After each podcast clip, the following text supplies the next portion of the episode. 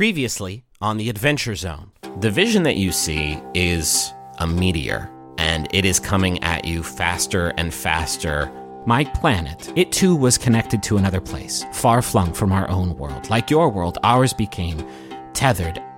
And the interpreter turns back to face you and gives you a, a little bow, and she says, Again, my sincere apologies. I wish she'd stop coming here. It's her world's fault that Sylvain's dying in the first place. And the words you just heard did not match up to the mouth movements that she made. This man laughs and he points at Ned on a television screen and he says, I know that bloke. Unfortunately, my time here has come to an end. Can you take this goat man with you? Take him far away from here and leave him somewhere where he's not going to do any more harm. You can tell this is a cottonwood tree. What can it do? This bough starts to split in half longwise. It is like it is tearing itself in half. It releases these spores. You hear a cracking sound. An old dead pine tree has snapped and is falling right towards you.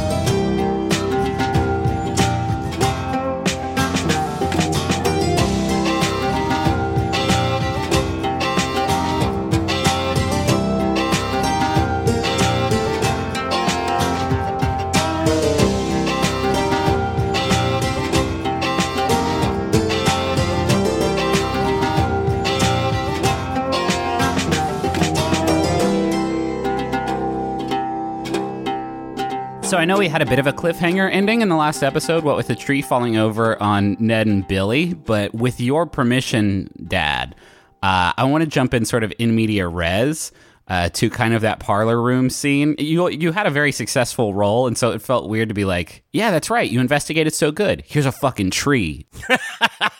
um, so we'll say there was you and Billy saved each other. You both pushed each other out of the way. It was very very heroic. Well, can we Now, saved e- wait, saved each other like spiritually, Griffin? Do you think like they found each other and like they made each other whole again? Yeah, they knocked each other out of the way, and then as they were laying in the snow, they were like, "Do you do you take the Lord and Savior Jesus Christ into your?" Uh, oh, we have to act it out. We don't want one of those cheap cliffhanger resolutions. all right, let's act it out. Crack. Okay. Look out, Billy! Baby Yikes! Can I say that was thrilling? I actually. Yeah. I'm glad that we I'm- did that yeah, Put some see? folium there and some. Trust my Uh, dramatic always. senses. for sure. So Scott, the three, Scott Foley in there. yeah, the three of you are uh, sitting in the Pine Guard HQ with Barclay and Mama. Uh, all around a table in the center of, of your space down there. Uh, there are some maps and books sort of spread out across the table that Barclay has brought down from, from Mama's office. Uh, and you are all reconvening after your investigation. And uh, Ned, you're probably still a little out of breath from uh, escaping the forest. I think this like just happened. Um, and I want to do like the the parlor room scene of you all summarizing what you've learned and coming up with the uh, the plan of attack. One order of business though before we do that, Ned. After you escaped the woods and everybody got back together to sort of uh, come up with a plan, what? Where's Billy? What did you do with Billy? Um, Billy is uh, going to stay at the Cryptonomica. Okay. Um, Uh, it just, just- it just felt right. I, I I've given him like a little uh, jumper, a custodian's you know coveralls thing, and it's got his name on it. Uh, Okay. How did you do that so quickly? uh, it was it was used. I got it at the Goodwill. Kirby was so likely. you found. Wait, hold on. You found an embroidered jumpsuit from someone named Billy that had put their their jumpsuit. yeah, that's a pretty common there's- name. It's a pretty I common mean, name, I to be fair, guess. Uh, I imagine Kirby was very confused when you dropped off this Ryan Gosling at the yeah, store. but he's a huge Gosling fan, so it really worked out. I mean, he It's as close as he's gonna get. B- uh, Kirby Ryan Gosling got hit on the head really hard and can only say pizza and duck. You're gonna need to take care of him. We're in a full blown overboard situation. Uh, okay, uh, that's that's fine. So, uh, Mama is standing over the table. She's still on uh, crutches, sort of recovering from the injuries that she sustained while she was uh, exploring Sylvain uh, last arc. She's also got a cold. It, it seems like she's she's doing a, lot of hacking and sneezing, but she's trying to keep it together as you'll sort of wrap up this hunt. And Mama says, "All right, I I admit I've been a, a little out of the loop on this one." So we got something's causing deadly accidents all around Kepler. What do we what do we know? It has to do with like not just accidents, but like changing the future. I don't know how much you know about the multiverse, Mama, but um, I know more than you would believe. Somebody get a whiteboard in here. Okay, so every decision we make, spiderweb, spiderweb, spiderweb, explanation, explanation, explanation, and Hey, that's everybody- what's going on. let's on. just sit down. Everybody sit down. Watch this DVD of the Butterfly Effect. yeah. It's, it's Ashton Kutcher's magnum opus. now, are we doing that? Uh, y- yeah, Yeah. you take a break to watch the whole movie, The Butterfly Effect. It is not as good as you remember, and you don't remember it being great. All right, everybody. Now listen. This isn't important, but if y'all do want to follow it up with Butterfly Effect 2 or B2, as we in the You just leave the call it. effects letter off of it. What? no, B E makes B. Oh, I got so you. It's B B E two B two. Gotcha. So B two. Uh, none of the returning uh sort of performers uh, are in this one, but uh, Oh, they couldn't better. even get Ethan Suplee. He's so good. Here's a great thing. Here's the best thing about Butterfly Effect two. It is better than Butterfly Effect three Revelations. So you can. There's Okay. a third one. uh, Damn. That is it's a high high praise. High praise. okay, but uh, do we know what this thing is? The movie? the thing that's changing that's caused i need everybody to sort of focus up we are talking about a thing that has killed people there is a very large tree. And as it grows, it changes the future. Every time a, a branch shoots off from this tree, it's a different timeline. And I think it's using that to create all these new timelines. You know, when we say it out loud, like we fought a giant thing that had like incorporated a bunch of different animals into it and like a water spirit that like could be anywhere there was water. And this is a tree. yeah i mean it's just a tree let's why don't y'all go nip this in the i mean do we know do we know where it is Nip it in the bud. Finish this. sentence. nip it in the i Mama. saw what it, where it was going and i didn't want to i want to kill this thing and i knew if i went down that road it'd be another 15 minutes of tree you shouldn't feel ashamed of that. all right well uh we, do we know where it is though Yes, I uh, have the location courtesy of my friend Billy, and I'm sure if if he if we just followed the tracks of the snowcat, we'll be able to get back to it. now wait a minute who's who's billy did you tell somebody else about what we do here ned Ah, shit. God damn it, Ned. Damn it!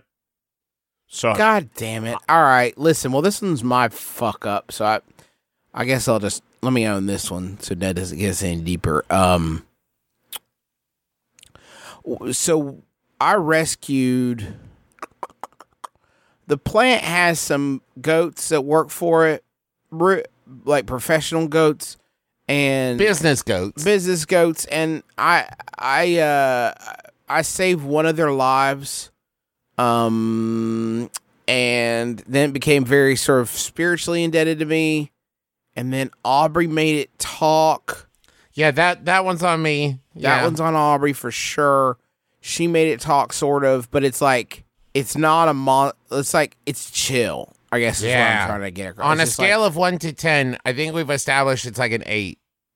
yeah it's just like it's really chill Uh, this whole this whole time you're saying this, Barclay is like standing behind Mama and making just a grim face and like shaking his head. No, like what you doing? Uh, and sure enough, Mama is sort of s- stunned, like literally mouth a- agape, listening to what you're saying. She says, "You save one of these things. You brought you brought one of these things back to Amnesty Lodge." i knew you wouldn't understand um, No, I I understand real good, Duck. I I, I understand what you've what you've done. You have you have violated the safety of of this place that I've worked so hard to protect. You have befriended an abomination, Duck. No, I, Mama, if I may, it, I know how it sounds all kind of laid out like this, but it happened like in sequence. It was the kind of thing of like the thing was injured. Duck brought it back here to question it to find out what was going on. Like Yeah. had it chained down. We couldn't talk to it because it didn't understand English, and so like that's why I made it talk. And now your best then- now your best buddy's gonna come to your Christmas party. Is that what you're, is that what you're telling me? Well, he's helped. We wouldn't have found the tree without him. We wouldn't. Yeah. uh, we've he helped us fight off other bad creatures. So like, And you know what? Bad creatures. You know, Mama, you basically run a hostel for Sasquatches and vampires. No offense. Oh, she is Barclay. not. She is not having any. She pounds her fucking fist on the table. She says, "Ned, they are." The abominations aren't. They are different from the, the people who have found their way over here from Sylvain. Do you get that? These the abominations. I've been fighting them a lot longer than y'all. They don't just deal in claws and fangs and knives. They they can get in your head. This thing is trying to worm its way into your your inner circle so that when you're most vulnerable, he can he can take you out. I this thing they are capable of playing mental games too, and you all are just playing it fast and loose with it.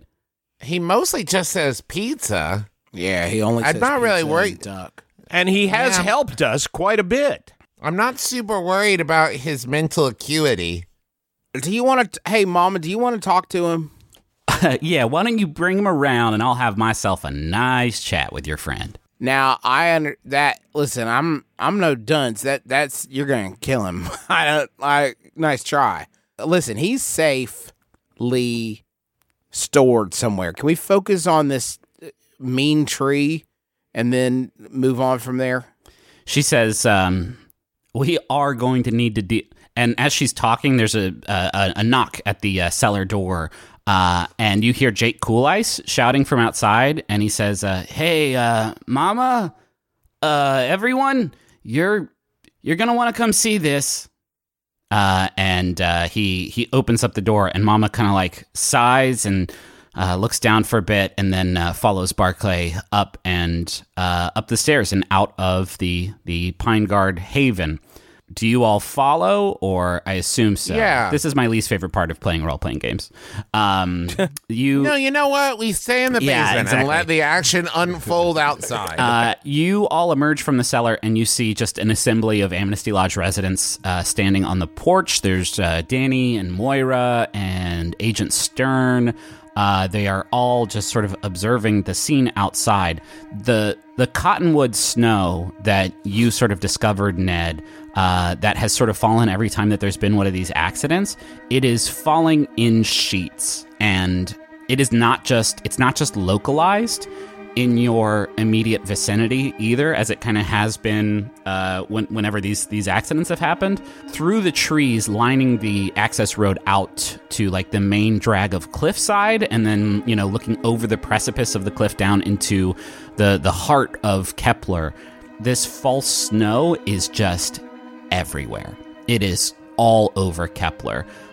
And Mama says, if if this is following the pattern, that means something big is about to happen, and we have no idea what it's going to be. Well, listen, let's get in the fucking truck and let's go kill this tree Yep. before it's got a chance to do anything. I'm I'm fully on board with that. I have a um a suspicion, I would say, from talking to Juno. I think that y'all ever heard uh, like copper in a tree can can kill it, like even like a single copper nail uh in in a tree can can kill it. I didn't think that was actually true. Well, I didn't think Bigfoot existed, but here we are, huh? it doesn't now in the in like our in our sort of understanding of things, like in the I mean, I, I'm I'm a forest ranger, right? It does it doesn't. It's a You legend, are? but like yeah, okay. The legends I mean, there's a lot of legends we found out in in the past few months been true. So I I, I think that this thing might abide by those rules. They had to come from somewhere, right? And if it didn't come from reality, where where might it have come from? So, just to, if I may extrapolate here, what you're saying, Duck, is that we need to take a hammer and a nail and just walk up to the tree and hammer a nail into it. Uh, yeah. I now that you say it, kind of with that a little bit of that tone, it does. It's a little. Yeah, I understand what you're saying, but um. Then I- again, I, guess you know that I say it. What are we worried about? The tree running away while we try to do it? Like, okay, I'm- maybe. I mean, I guess we try that, and I mean, like, I wish I had a bigger copper something. That's my dream is like a copper nail gun or um, I, you know, I've got nail guns at the Cryptonomica from where we've been building all the sets for, you know, Saturday Night Dead. Okay. That is you- um that's- that that's a very handy. Co- I would say you have nail gun at Cryptonomica. Right. I don't know that you have five nail guns for. uh Well, for that'll the- the cover things me. Good. yeah. I and when I say nail gun, I don't actually. The problem with nail guns, y'all, is that it's not like it's not like Home Alone taught us. Nail guns don't really like pull the trigger and they fire a nail Well, across a room, right? hold on. Actually, um, you know, I did some high school theater. That should be surprising to no one. And uh there's some there's some workarounds for that that you can Some do. mods. Yeah, it's not great You know, but- you as can- far as like danger goes, but you can you can uh, trick those safeties. Yeah, and and not only that, but I I can this one does do that because Kirby has well a rather unusual butt cheek wound that would probably come from us horsing around with the nail gun. Having a nail fight with your employee Kirby. To pull back the curtain for everyone at home, I just gave an explanation of how we could rig it, but Dad was insistent that he wanted to give Kirby a butt wound. Yeah, with a nail fight he did. Okay. All right, here's the plan. I picked up a bunch of nails uh, from when I went to visit Juno. We'll go grab the nail gun from Ned's place. It, we'll try the nail gun. I'm having a hard time imagining it working, but like, let's give it a shot. Backup plan. I have a sword that I think would love to do a little Paul Bunyan action. Uh, so we could give that a try if all else fails. And then Aubrey's got magic. Got the so- fire. She's got the fire. well, we're not going to be using any fire. Uh, thanks very much. Oh, wait, wait, I wait, can- don't tie our I can hands. control I'm, it. I'll tie our hands. We're not going to be th- tossing around a bunch of fireballs in a fucking forest, guys. Sorry, they do re- revoke your license for that as a forest ranger if you bring a magic person to light trees on fire, guys. Well, the Okay. last resort, maybe. No, God, no. Listen, that's not. It's no resort. Not applicable. I have to go to work tomorrow. All right, no way. Okay, we'll call it Plan Z. There's plan. No, that's it. No. Z two. You have. Yeah. Besides, there's like other things that can kill trees, right? It doesn't have to be the one thing that also sets other cool ass trees on fire. Got it. All right. Got it. I won't unless I absolutely have to. I'm done. I'm done. I'm out. All right. Regulators mount up. Um, you swing by Cryptonomica. You grab the nail gun. Do you also grab Billy while you are there, or uh, are you leaving him uh, in the in the safety of the Cryptonomica? up up to you. On the one hand, I would appreciate the help, but on the other hand, this tree seems to have some kind of sway over the goat people, and I don't want to have to fight Billy. Yeah. Mm, yeah. I don't want to bring Billy. Okay. Uh, you all leave Billy behind. He he looks at you actually as you swing by and um, kind of cocks his head as he sees you leaving without him, and he goes, "Doc." Uh, pizza. We'll pizza right back. He, he nods solemnly in complete understanding. Of course. I leave him a 20 in case he wants to order some pizza. Can you imagine that conversation? Uh, hello, this is Domino's. Pizza! Okay, good. What kind of duck? You want duck pizza? That's foul. No way, we don't sell that. Pizza! That's I foul. get it. That's foul. Foul. He Okay, says. Great, good. Kir- Um, Kirby, uh, show him a movie. Show him, um, The Yeah, notebook. show him We one got of his own movies. We got BE2 all loaded up in there actually. already. If you would Kirby says, Kirby says, "Oh fuck yeah, BE2, that's my favorite. It's way better than E BE3."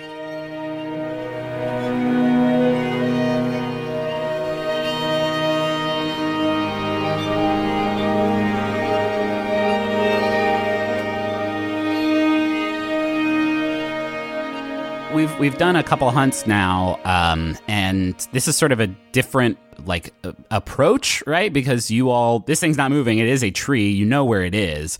It is not like you are trying to lure it somewhere and then like get the drop on it so it can't escape. It's not going to escape. It's a fucking tree.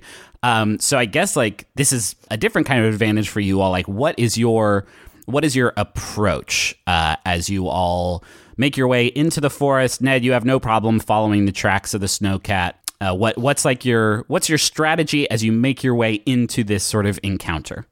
We need to come from upwind because they can smell fear. Um, I think we're taking it real careful. We know where it is, and I'm not saying we're like crawling, but we're not taking a lot of unnecessary risks uh, getting to it. Uh, do you want to? Why don't you read a bad situation? Right, like that sounds like what you are describing here. Okay, that's fair. Uh, and that is a roll of what rolls against read about Uh, sharp, Sharp. nice, Jesus. Damn. That is a 12. You all are on a hot streak. I hope that it does not end when you are crossing swords with this big tree. Uh, oh no, I spoiled the fact that they have so many swords. Uh, okay, so uh, on a 10 plus, you hold three. Holy shit. Uh, you get to ask three questions, and every time you act on the answers, you get plus one ongoing while the information is relevant. Uh, what's my best way in? What's my best way out? Are there dangers we haven't noticed? What's the biggest threat? What's most vulnerable to me? And what's the best way to protect the victims? Well, let's see which ones I can answer before. Uh, are in and out. I don't know. Dangers we haven't noticed. I don't know. Biggest threat, the tree. I guess. What's most vulnerable to me? The tree. What's the best way to protect the victims? I don't think they're victims. So, um, I will say, what's the best way in? Uh, as you approach the tree, you do sort of get a lay of the land. You see first, you see the injured goat man, the one that Aubrey sort of flung into a tree and uh, just just really messed him up. Uh, he is, and, and Ned, you saw this this goat man sort of crawling around when uh, you first found the tree. Right now, he is laying among the roots of the of the tree. The the tree is sort of growing out of this like gnarled dome of roots. It seems like it is like semi absorbed into the roots. Like he is he has just been sort of sucked into them, uh, and he is not moving. Who? The goat person? The goat person, yes. okay. You also see you would just see this. I don't I don't necessarily think that you need a question for this. You see another goat man. He is holding on with both hands to a chain and dragging something through the snow, and you see that what he is dragging through the snow is Indrid Cold, uh, who is bound up in this chain, uh, and the goat the Mothman. the Mothman and uh, this this goat man, shovel goat man, uh, brings uh, Indrid over uh, also to the roots of the tree, sort of ties the chain around one of the roots and secures him. Uh, Indrid is uh, got a black eye. Uh, his hair is matted a bit. You can see a little bit of of blood there, uh, but otherwise, like he is just kind of staring calmly into the middle distance. As you sort of get the lay of the land, right? You see these two other other goatmen. Uh, Duck, I think you get the like line you can come at this clearing from, where they're not necessarily going to see you as you make your first approach. So that is that's what I will give you for best way in. Has Andrew got his glasses on? Uh, yes, Indrid has his glasses on. Okay, well, I'm asking because if he, I was wondering if he was in Mothman. If he wasn't, he would be in Mothman. Yeah, he's not. He's got his glasses on. Okay. Um. We have to save the Mothman. yes. Yeah, that's a whole tourism industry right there for Point Pleasant. that I, I won't let go down the tubes. Uh, my next question is, We don't want it to become point so so. You know what I mean? Like yeah, uh, how do I help the victims? you realize like the chain is not like padlocked or anything like that. Uh, the best way for you to uh, protect the victim uh, would simply be to put yourself between uh, him and the goat man. Both of the goat man's like instruments, the shovel and the shears, are are, are still there. The be- the best way to protect these. Uh, to, to protect Indrid is to you know release him and keep the attention off of him uh, so that the uh, goatmen don't go after him. Okay. Lastly, what's the biggest threat? This is a tough one. That's what I figured. Um, there so this thing like splits off its branches and uh, every time it does so it like shoots out these spores. And again like it, it splits off in these like symmetrical patterns. And right now you see like you see trees uh, you you know duck knows a tree uh, this one Thank you. there's a, Duck knows trees. there's a lot of unusual things about this tree, but like by far the strangest thing about it is it has started to almost split in half entirely. It's a, it's a it's a very tall tree, so there's you know like a, a good ten feet of trunk, and then above that, it seems like the the rest of the trunk has started to just like peel away. Uh, its its two halves have just peeled away from each other, and in that gap, just spores are shooting up like crazy. It looks like a snow machine, and as it as it has done so, like the rest of the branches have have fanned out completely, uh, and it, it's almost like it is forming just like a perfect circle of of branches and black leaves uh, all all around the tree. That is by f- you. You, I think you duck in particular. You see that and know that it is extremely bad. Ah, shit. All right, listen, guys. I've had a lot of insights in the past no seconds, and uh, I'm, I'm I'm well prepared to dole out a plan. Here's what I'm thinking: Ne- Ned, you take care of the tree. Get the nail gun, uh, uh, blast it, blaze it with the nails. Okay, Okay, Go fire. good. Uh, from from the cover of the brush, probably. I think. yeah. uh, I mean, if you think you're a good enough shot there, pick Yeah, Billy, I, I go think for it's it. worth the risk. Yeah. All right, Aubrey, I want you to take care of the spores, okay? Does that make sense? You think you can handle that? It seems like that would be a good thing, it's something you'd be good at disrupting. sure. Yeah. Okay. All right, I'm going to I'm going to rescue the Mothman. Okay, And that's I'm, a I'm that- gonna, and maybe they'll rename Point Pleasant after me. And point answer my Ducktown. Point Duck Duck. Pleasant. Point It's Pleasant Duck. Uh, probably Duckburg. Thank you. Fair. Okay, who's uh who uh, are you doing these like things simultaneously? Are you trying to like get the dis- what's what? now we're is- gonna do them as soon as I say go. Okay. Go. All right. And Uh, being quiet so you can get a stealthy approach if possible. Yeah, for sure. I think you can all get a stealthy approach. Ned, are you really hiding in the brush and going to try and take pot shots at this thing with your copper nails, or was that a goof about how cowardly you are? It is kind of how cowardly, but he- he realizes he's at some point he's going to have to emerge into the open and start shooting away at it. Uh, I like that, Ned. Okay, you are. What's how close you get into this thing? Are you are you taking the stealth approach uh, through this like route that uh, Duck discovered? Well, it's not like it has eyes, right? So, you know, assuming it can't see me is not a good idea. There are 2 I'm goatmen gonna- that could ostensibly Oh, see you. right. Oh, what the hell! I, I'm going to get within about ten feet of the of the trunk of the big trunk. Okay, yeah. Uh, then act under pressure. Act under pressure. That would be cool. And It that would be cool. be It'd be cool if you got a good roll here. Be cool if you did it with a lot of add a lot of preamble. Oh, Wah, yeah, so- hacha pacha. Uh, Ned got a six. However, because you were on, you were you know following this uh, sneaky path that uh, Duck pulled out for you, and uh, you you have not been sort of discovered. Uh, you get a plus one on that, which brings it up to a seven. So it is a mixed success. It is a mixed success. Uh, I will give you a um, price to pay. You walk towards this thing and you start. Uh, you you said you were peppering it. You're just like rapid rapid firing some nails let's to the side of it see what one nail does, because Duck did say one nail would do it. So let's see what one nail does before I start just holding the trigger down. Okay. You fire a nail off, and you are definitely close enough that it does not have a problem connecting with the tree. It, uh, it you see it sort of jam into the tree. The whole scene is sort of uh, covered in moonlight, right? It's always close to full moon whenever you guys are doing this, uh, and you see the nail go into the tree. And as as the nail uh, sticks into the tree, you see it just instantly, sort of reflexively, start shuddering. And It worked. I'll be damned. as it does so, you hear this really loud and very unsettling rattling noise coming from the tree. Uh, and now, Hell like, yeah, this- Ned, you nailed, nailed it, man. I was- we win. and you see the bark on the trunk sort of around where the nail went in. It just like starts to crack and Oh, uh, nice, fall dude. apart, and it uh, the, this this huge chunk of bark uh, just sort of sloughs off the side of the tree. Uh, and a, a fairly small branch just like snaps in half. And as you pull the trigger this time, the nail gun is jammed. What? God. Dip. And now I, I think everybody kind of uh, the the scene knows that you all are there. However, you all establish that these things are trying to kind of happen s- simultaneously. So, um, Aubrey or Duck, who wants to go next?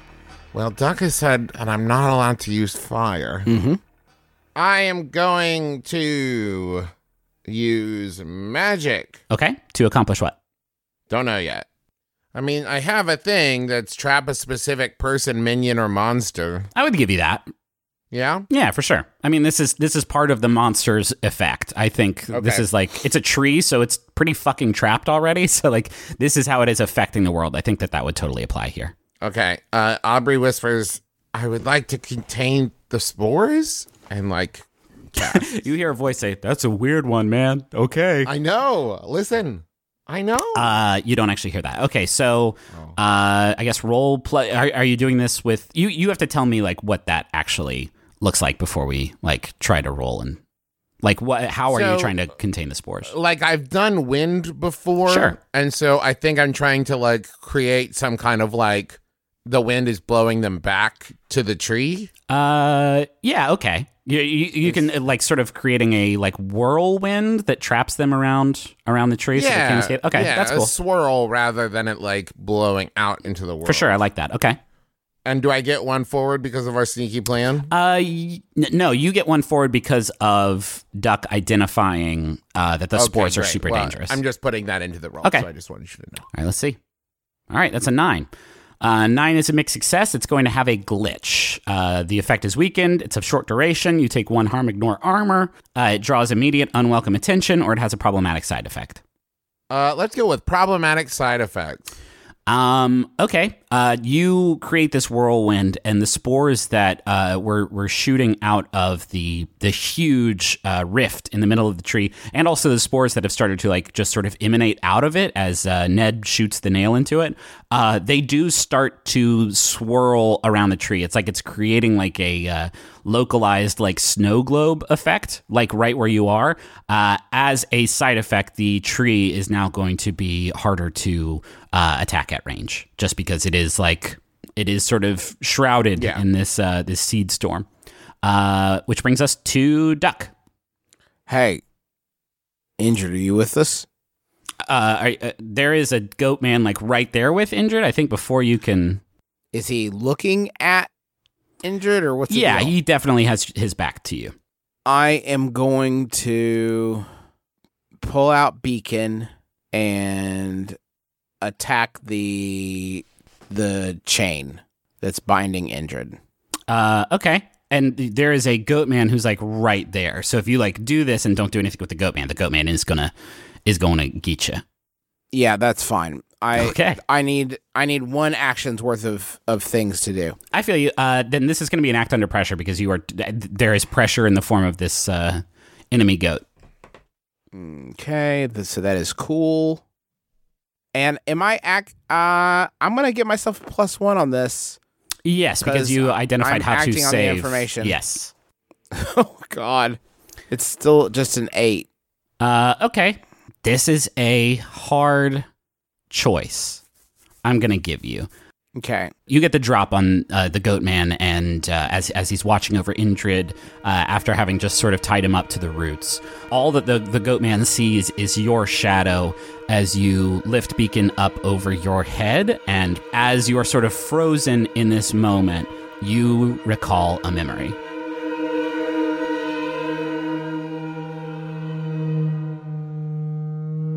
Duck, you are 18 again. Um, it it's been several months since Minerva uh, first appeared to you that that night, awakening you with this vision of a of a house fire and this apocalyptic uh, firestorm outside. Um, and since then, you have uh, rebuffed her offers of power and uh, a, a heroic destiny. Um, and in, in this memory, it's nighttime, and you are in the abandoned, closed down clothing retailer Altizers.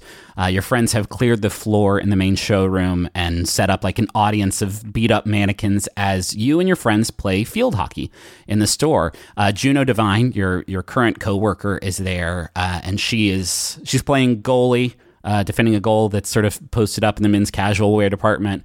Um, and is it is it like a fairly big group of friends? You described this scene uh, in in the last episode, and I'm I'm wondering like how how rowdy it got. I mean, we have close we have close friends, but it's more of like a hangout where like a lot of people sort of know that it's there. You know what I mean? It's sort of like a de facto A little roundhouse situation, but Thank with you, yes. drugs and hockey. yeah, exactly. Uh, all right, And I like by that. the way, Roundhouse did have plenty of drugs in hockey. It was just behind the scenes. That's fair. Uh, okay, you are breaking away towards Juno, uh, and uh, she is is trying to defend your shot, and she says, uh, "Well, shit, Duck, are you ever gonna use that stick to take a shot, or you just planning on doing the foxtrot with it all night?" Well, Juno, I was planning on shoving it up your ass, but I guess uh, if I have to make a choice, and I slap the ball into the net, and it's the most amazing shot.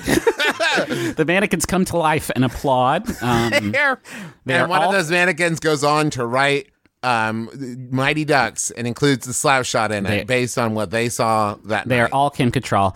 Um, okay, uh, Juno looks sort of disappointed, uh, and then like takes her gloves off and like pulls a cigarette a cigarette out from behind her ear and lights it up because you're all a bunch of uh, you know rowdy bad kids. Yeah. Um, as you turn around to sort of like accept your accolades from uh, from the other players, uh, Minerva is just like right right in your face, just inches inches in front of you. and- Jesus.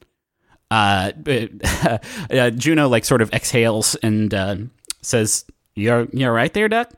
Yeah, I was just thinking about how much I love the offspring, and I got really excited.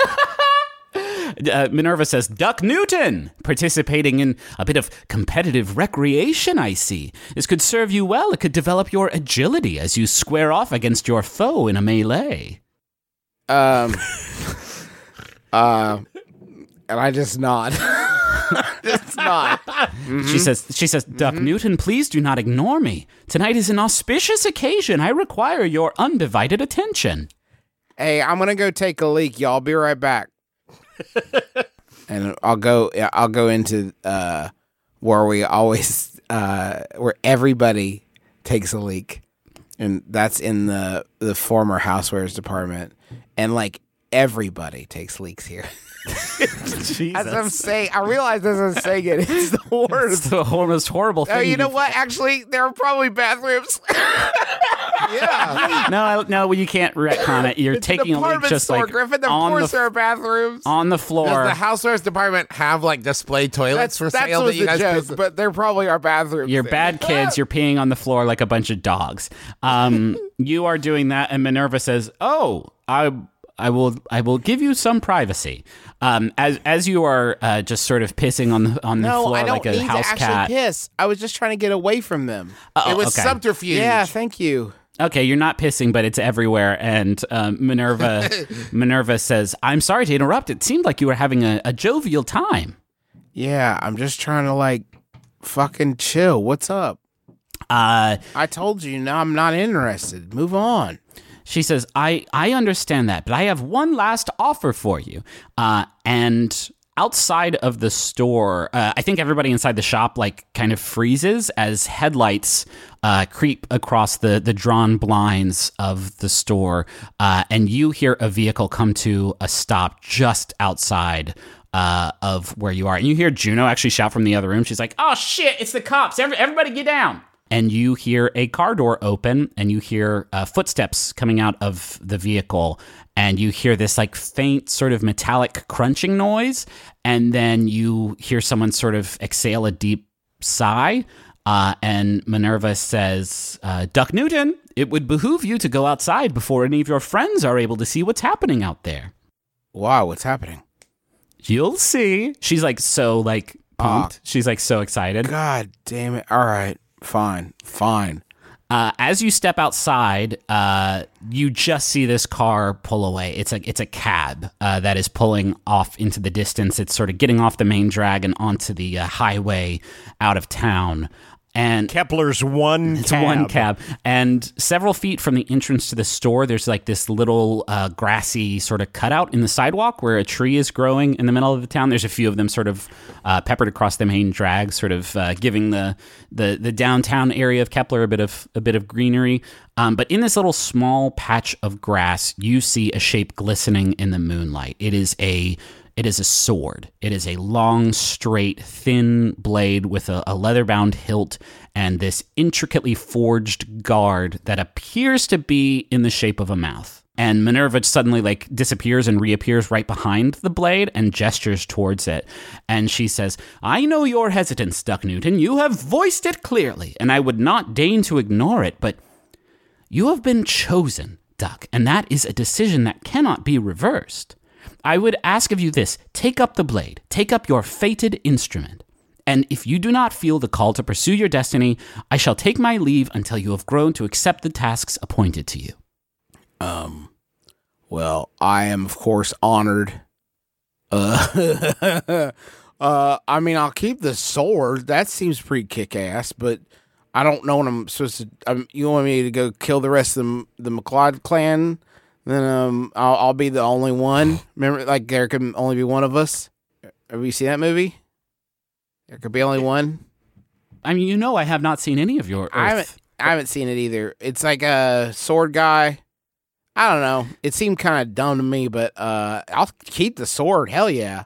I pick it. I pick it up. Okay. Look at me. So so so. How uh, how does it feel?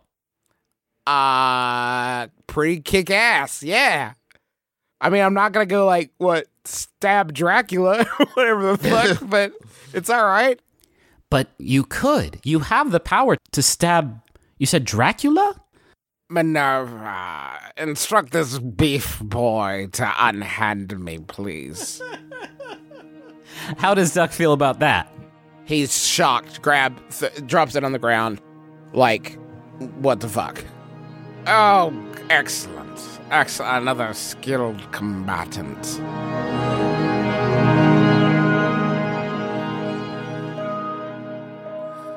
This is the offer I have for you. You're going to be able to uh, swing down with enough force to to cut the chain and uh, free Indrid, and you're going to be able to do it because you got the drop on this goat man. Uh, your your movement is so swift, you're going to be able to do it.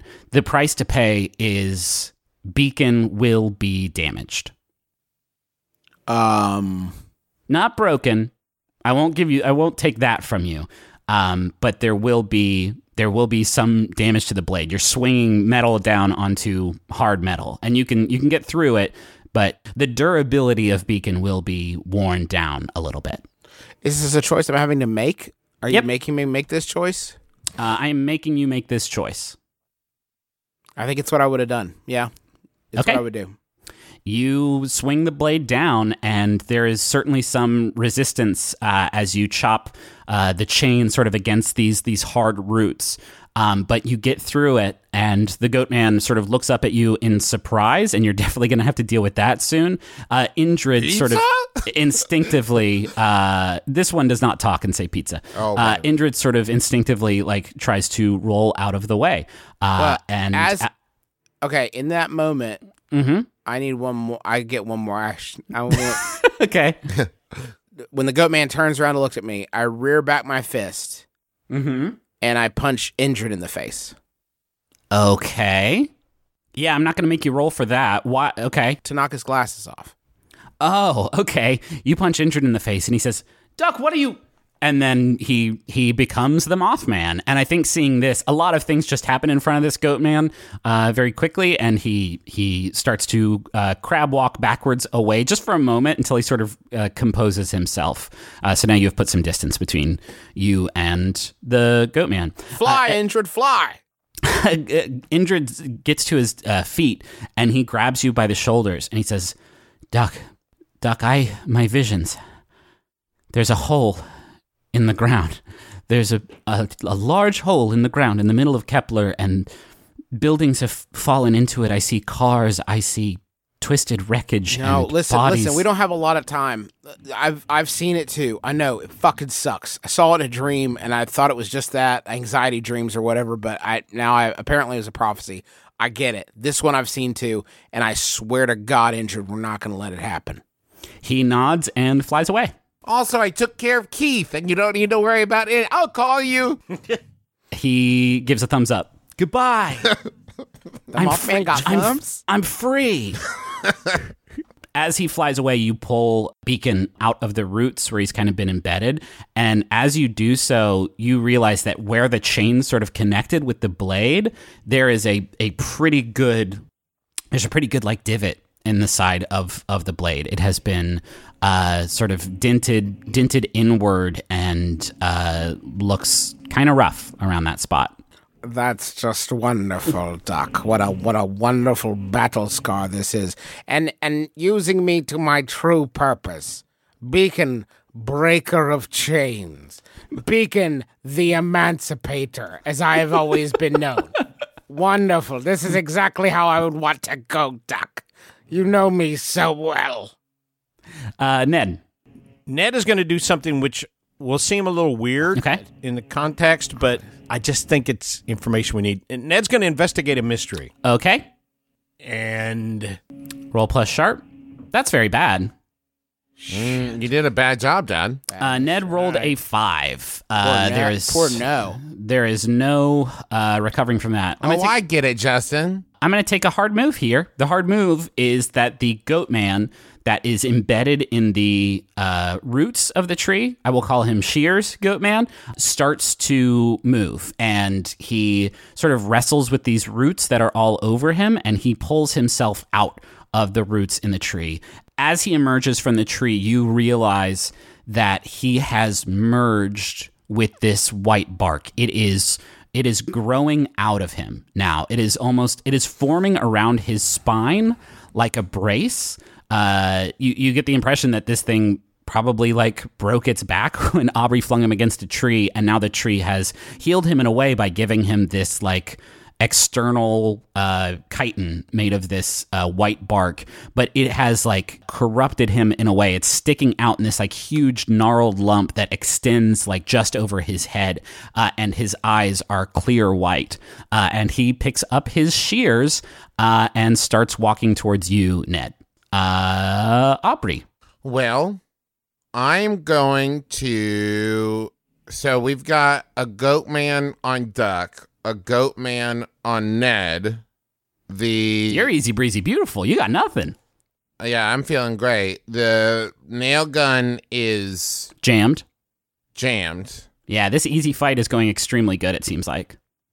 Yeah. Um, has Ned dropped the nail gun? Ned, do you still have the nail gun? I still have the He still nail has it. gun. I'm going to combat magic blast force Okay. the uh the goat man approaching Ned. Okay. The uh the half Duck can take care of himself. Okay, cool. Yeah, Ned And you know what? I fucked up that goat before with this, and I'm gonna do it again. All right, uh, roll to kick some ass. That is a 10. Ten. That is a big 10. On a 10 plus, uh, you get to choose an extra effect, and uh, you, you both deal damage to each other, but you can also gain the advantage, take plus one forward, or give plus one forward to another hunter, inflict terrible harm, plus one harm, you suffer less harm, minus one harm, or you force them where you want them. I'm gonna force them where I want them. Okay. Knock them backwards, Okay. and that is three harm total. Okay, uh, you knock them backwards, and this hard shell around its back sort of collides with the tree again. Only this time, he does not, you know, crumple instantly. He is definitely damaged, and you actually see, uh, like, just a split in his skin, and this white sap just kind of starts pouring out of him. Uh, and actually, as he hits the tree, you all see more bark, uh, and not just bark, but like actual like chunks of wood from the trunk uh, start falling off around where the nail hit the tree. It is, and, and, and as it does so, I think it loses like a lot of branches. Uh, a lot of the branches where this nail went in just sort of fall to the ground harmlessly. Uh, and then he stands up and he takes the shears and he snaps them in half, and now just has sort of two blades, and he flings one at you, Aubrey. Um, Okay. and you take you take two harm uh, as this thing cuts into you. Well, I ignore one thanks to my cool vest. Yeah, then it definitely it does not like cut into you. Uh, the vest definitely uh, protects you a bit, but it kind of uh, as it as it makes its way harmlessly over your shoulder. Uh, I think it it sort of cuts across your neck a little bit, and you get a sort of superficial uh, one one harm. So go ahead and mark that. And once, uh, once, you know, he's knocked out of the way, Aubrey says to Ned, like, get the nail gun working. yeah. Uh, duck. Yeah. What do you do? Uh, You're definitely still engaged with Shovel Goat Man. Uh, he, seeing that the Mothman flew flew off, uh, has picked up his shovel and is a he is a threat. Uh, there is still the half wood Goat Man, uh, who definitely looks like bigger and nastier than Shovel Goat Man does. Uh, he has just been knocked into the tree, and then you have the tree itself, which has started to uh, continue to rot around where this nail has stabbed into it. And then you have this like flurry of uh, like spores that are sort of swirling around the tree that Aubrey made. hey, listen, partner. Um, I have this sword. His name is Beacon. Uh, and I could use him to chop your head off, but I'd really rather not do that because one of y'all is is a pal of mine, and I'm having a hard time just sort of like ending you. So it would be great if you would just put down your shovel and go live a new life somewhere and get a job. As I'm saying and I know it sounds ridiculous. I'm probably gonna need to punch you in the face. Okay, you know what? Uh, yeah, I'm. Let me just punch you in the face. okay. Uh, go ahead to roll and kick some ass. Am I? Am I acting on my read a bad situation? I don't think so. Not not for this action, right? like it, you don't really have anything on him. that is a fucking eleven. Yeah. Uh, right. You were just punching him with your fist.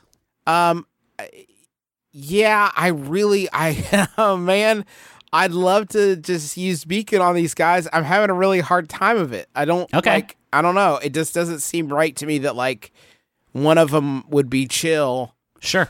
And I'd be Uh, friends with. Someone and the other point. I saw someone I'd point. bisect. Like it just feels weird. I saw someone point out on Twitter, and like I love this that like basically the difference between the Pine Guard and like the Bureau of Balance is like when we were the Bureau of Balance is like we'll murder everyone. Yeah, sure. And this time it's like, well, this person's actively attacking us, but Yeah. I don't know. Uh, I think it's just I think it's just one harm that you do, but you get to choose an extra effect, which is gain. Doesn't Beacon have a flat? Isn't there a flat to the blade? I mean, there is now that he fucked it up on the chains. You get to gain the advantage, plus one forward, give one to another hunter, and terrible harm, less harm, or force him where you want him. Uh, I'm gonna force him where I want him. I, I would like to use that advantage to, and tell me if this jives with your sort of to disarm him. Um, I don't think so, man. I, I, I feel like you are sort of. I, it feels like a lot to accomplish just with one thing, right? To just completely neutralize him just by punching him. Like you can. I'll, I, you know what? I'll just like knock him, knock him to the ground, and Okay. hopefully I can like knock him out on a tree stump or something. Uh, yeah, I don't know that that happens. What what happens first is because he has sort of range on you. If you're coming in with a fist and he's got a shovel, um, this thing is done I fucking brought a around. fist to a shovel fight. you brought a fist to a shovel fight. This thing is this thing is done messing around. Uh, it is you know big and very strong. It rears this shovel up and just brings it right down on your skull, uh, and you take three harm uh, as this thing tries damn. to just bash your fucking head in. Uh, and you sort of You ignore two. you get yes, you do ignore two. Ew, that's not none. Uh, you sort of shake it off though and punch him, and as you punch him, he does fall backwards and uh, lands on the roots at the base of the tree. Uh, Ned, Ned's going to uh, act under pressure to unjam the nail gun. uh, okay, With his nail gun repairing experience. yeah, I mean it is pressure. It there's pressure here. You got a big tree, you got two nasty goatmen, and you're trying to do this in kind of a fake snowstorm. So go ahead and roll uh, plus cool. Oh my god, that is that's a five. Have you leveled up recently, Dad? Because you just Oh, rolled, yeah, yeah, you Ned do just need to- rolled a five. Yeah, mark experience for all your failed rolls here. Uh, I just, I just, wait a minute. I have something I want to try. okay. Okay. Um, Rerolling. Is it going back in time? no. Uh, Ned has a thing called artifact, where he quote unquote found a magical artifact, Oh, yeah. and it's a lucky charm for him, I want to use luck. Oh, okay. Fair. Okay, uh, I know what happens here. This is great. You are picking nervously at the nail gun, just tinkering with it. Your hands are, are shaking, they are cold. You are trying to make out the mechanisms of this nail gun in the middle of this, this maelstrom uh, of the spores coming out of the tree. Uh, and through those spores, you, you look up as you hear the crunching of snow moving closer and closer to you, uh, and you see a figure charging at you uh, through through the storm. And you look back down at the nail gun, trying to fidget with it, and then back up the figure as it gets closer and closer.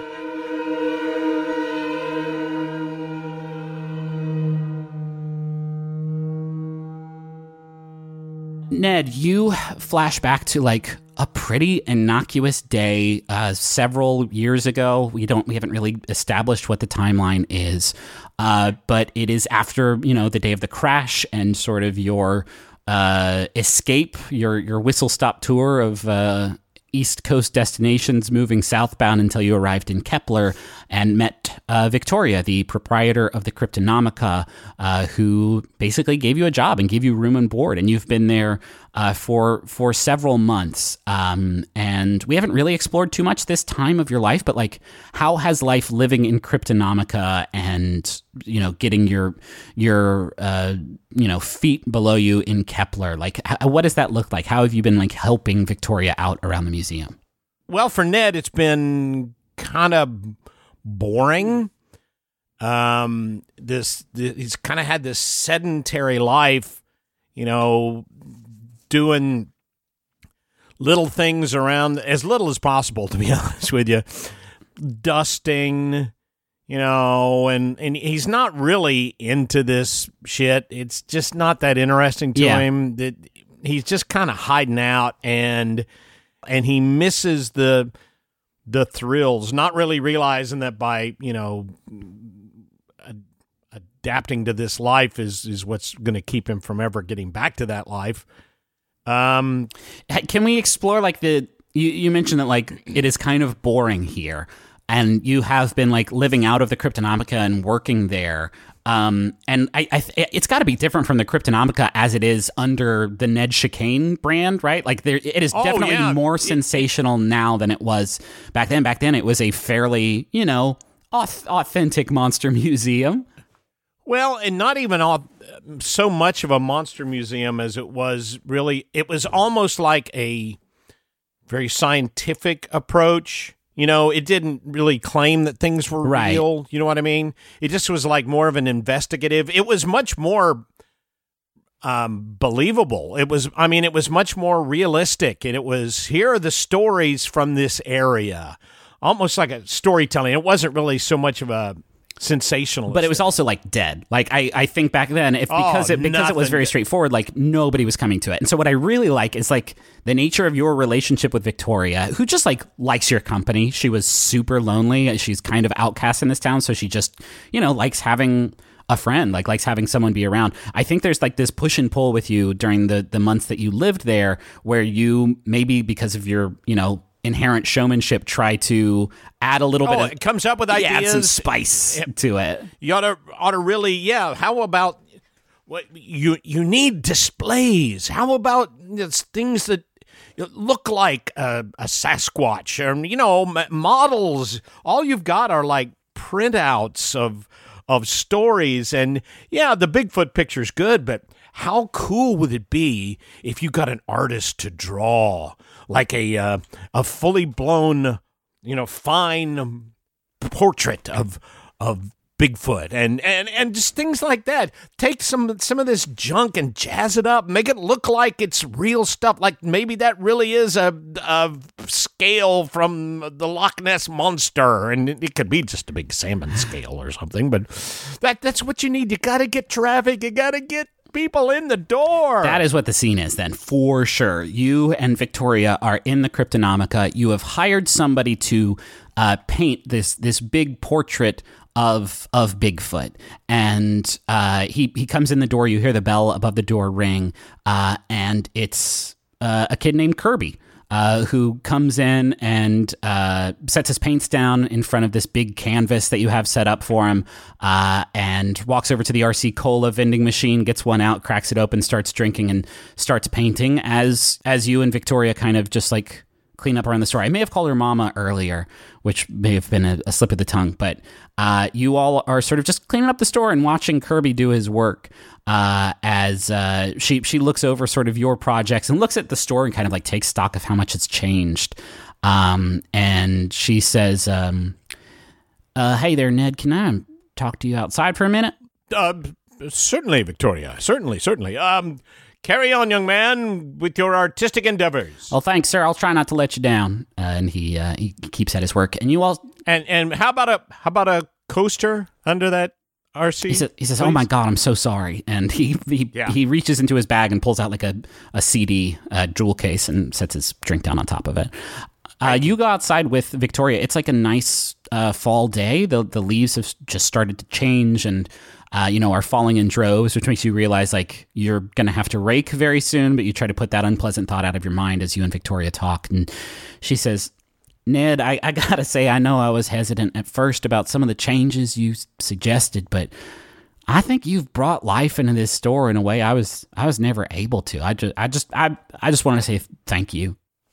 Oh no, Vicky! I, I owe you this. You you you took me in. You you gave me a place to to to live, and you gave me your your your friendship. And no, I the ledger is is very much still uh, in your favor. I I owe you. Um, I mean, yeah, it's been yeah boring as shit, but you know, I I've I've you know I I have appreciated your your kindness. Yeah, it came at a time when I really needed a friend, and uh, and I'm glad it was you. She says, "Yeah, I know life in Kepler ain't the most glamorous lifestyle to to live. It's probably certainly not as exciting as uh, some of your earlier days." Uh, it makes Hooterville look like Paris. Yeah. to be honest with you. she she laughs and she says, "But I, I gotta say, like, you know, I en- I enjoy your company, as insincere as your company seems sometimes. But li- Thank you. listen, what what I wanted to talk to you about, what we haven't really talked about much, is you know what the what the Cryptonomica is all about. I'm I'm just I'm curious, and I want I want the truth for once from you, Ned. Are you are you a believer? No, no, uh, not really, Victoria. I, I, I think it's interesting and and and everything, but I'm, I am not a man of faith. I don't really believe in too much, except for myself. I, I, you know, I'm, I, it, I find it interesting. I think it's fun to contemplate. It's fun to think about, but I'm I am not convinced. Well, you put on a good act, and she, you can tell she looks kind of disappointed. Uh, she says, "I don't, I don't blame you though. You know, most Well, don't don't don't get me wrong. I believe in the Cryptonomica. I believe that it serves a purpose. I think it's I think it's fun. I think it's it's expansive to make people think outside, you know, the the the world that they know. It I believe in the Cryptonomica. I just don't believe in all the crap we've got in it. she says, I guess that's something. It does, it does serve a purpose, Ned. I'm glad you, I'm glad you get that.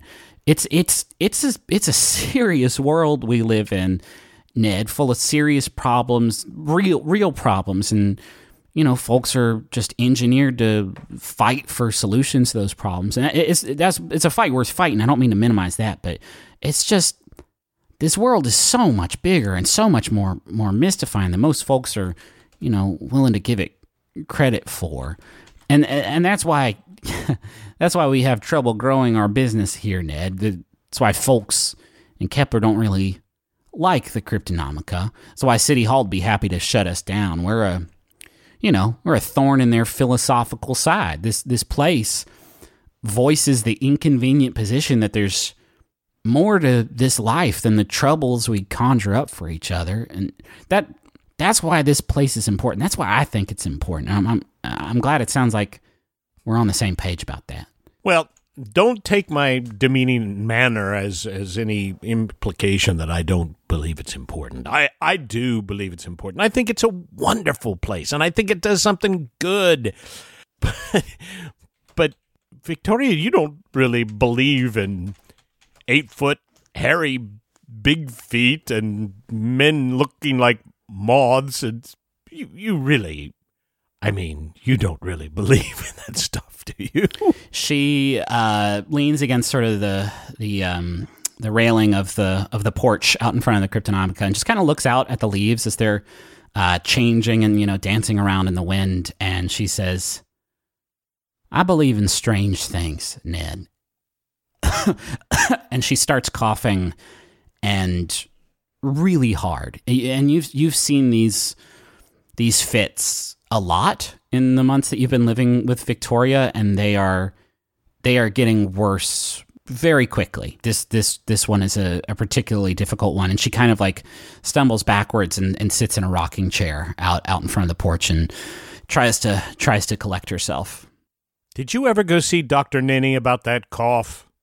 She smiles and she says, "Ned, I've been seeing doctors about this cough for longer than I've let on."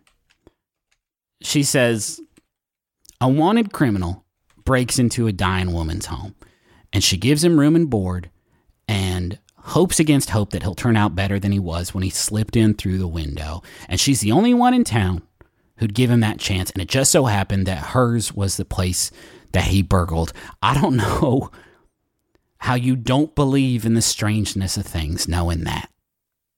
Victoria, I believe that there's there's things that happen in the world.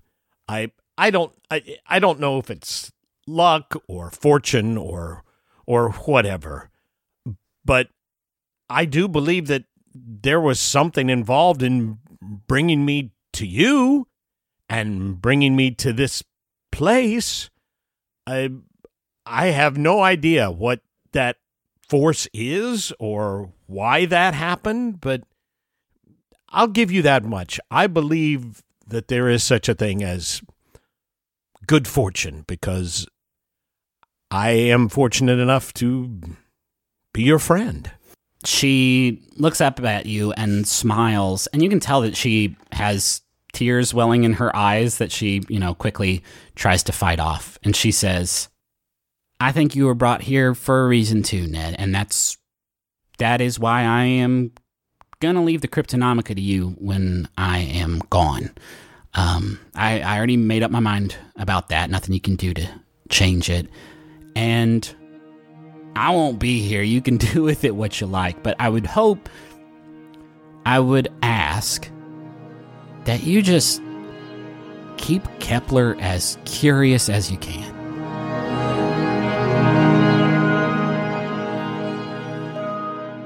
And then something super lucky happens. You hear something moving around in the brush, and you hear like this noise, like, and it's getting louder and louder. And right when this goat man's about to collide with you, you see the jetpack. You see the Flymaster that has been sort of blasting around Kepler for the last two days since you lost it following your stunt. It flies into the clearing and just collides with the Goatman, uh, knocking him off of his feet uh, and uh, out of this path of collision towards you, uh, and finally gives up the ghost and just kind of lands uh, at your feet, finally, finally dormant as you get that nail slid out of the gun and get it functioning again. I'm proud of you, son. Sorry. Good That's my boy. good son. Ned looks over at Aubrey and tosses the gun in her direction. Yes, gun. Uh, give. And and and listen, Aubrey, copper conducts heat. I'm no. I promise, Duck. And I'm he- not fire. I'm not saying fire. No, he's looking. I can't do it I'm right now, here, Ned. guys. Come on. Uh, okay, Aubrey, you have the gun. Okay. again that there is this like storm all around the tree uh, that is uh, whipping up a frenzy that makes it kind of hard to shoot out of that range. You can still do it, but I will, I will, it, you will be at a disadvantage. I I'm gonna get up close to it then. Like right up ons. Yeah. Okay. And so you said the tree was kind of splitting, right? Uh, yeah, for sure. Spray up the things. She's gonna shoot a line of nails following that line all the way down to the base of the tree. Uh, okay, I like that. Uh, if, if you're doing that and you're trying to like do this sort of precise m- motion in the middle of the storm, I'm not going to make you roll to kick some ass because the tree has no like direct way of hurting The tree you. has no Uh, ass. but it is uh, tree doesn't have ass. Also, thank you, Justin. Uh, so go ahead and act under pressure. Is that I, cool? See, I, I'm using Duck's experience as a forest ranger there. to say Yeah, sure. trees don't have ass. Fuck. Uh, Aubrey got a six on your roll. You could, if somebody can help you out, to give you a plus one to bring it up to a mixed success, or you can drop a luck point to pull this off for sure. Could you not say that Ned tossing her the gun was helping out? Um, yeah, I think you could say that. You do still need to roll for it, right? We apparently burned all our good rolls on like getting Ryan Gosling movies to appear on Netflix. Uh, yeah, uh, Ned. Uh, Ned, roll uh, to. So we'll say like Ned tosses the thing and then like turns up the pressure on the compressor, and that's Ned. well, he does need to still roll, so it's a, a possibility that he didn't turn up the pressure. He turned it way down, and the nails just fall out impotently from the end of the gun. Which I love that visual. It's not really going to move the chains though. Beep, beep, beep. Uh, okay, Ned, roll to help out. That is plus cool. It's maybe our first help out roll, which is very exciting. That's an eight. Eight. Uh, on a seven and nine, your help grants them plus one to their roll, but you also expose yourself to trouble or danger. Okay. Uh, so this brings it up to a seven for you, Aubrey, which makes it a mixed success. Describe describe this scene of you like approaching the storm and trying to like just empty a clip into this uh, tree with like almost zero visibility. So I'm gonna say she gets like real close, like right up on it, you know, and like then just like basically draws a line straight down, like pat pat pat Okay. pat pat. I like I like the visual of you like taking a, a deep breath and trying to like really nail this one. No, God, we gotta stop fucking saying that. Uh, you you take a deep breath and try to center yourself and gain your composure in the middle of this just like furious storm, and you raise the gun and.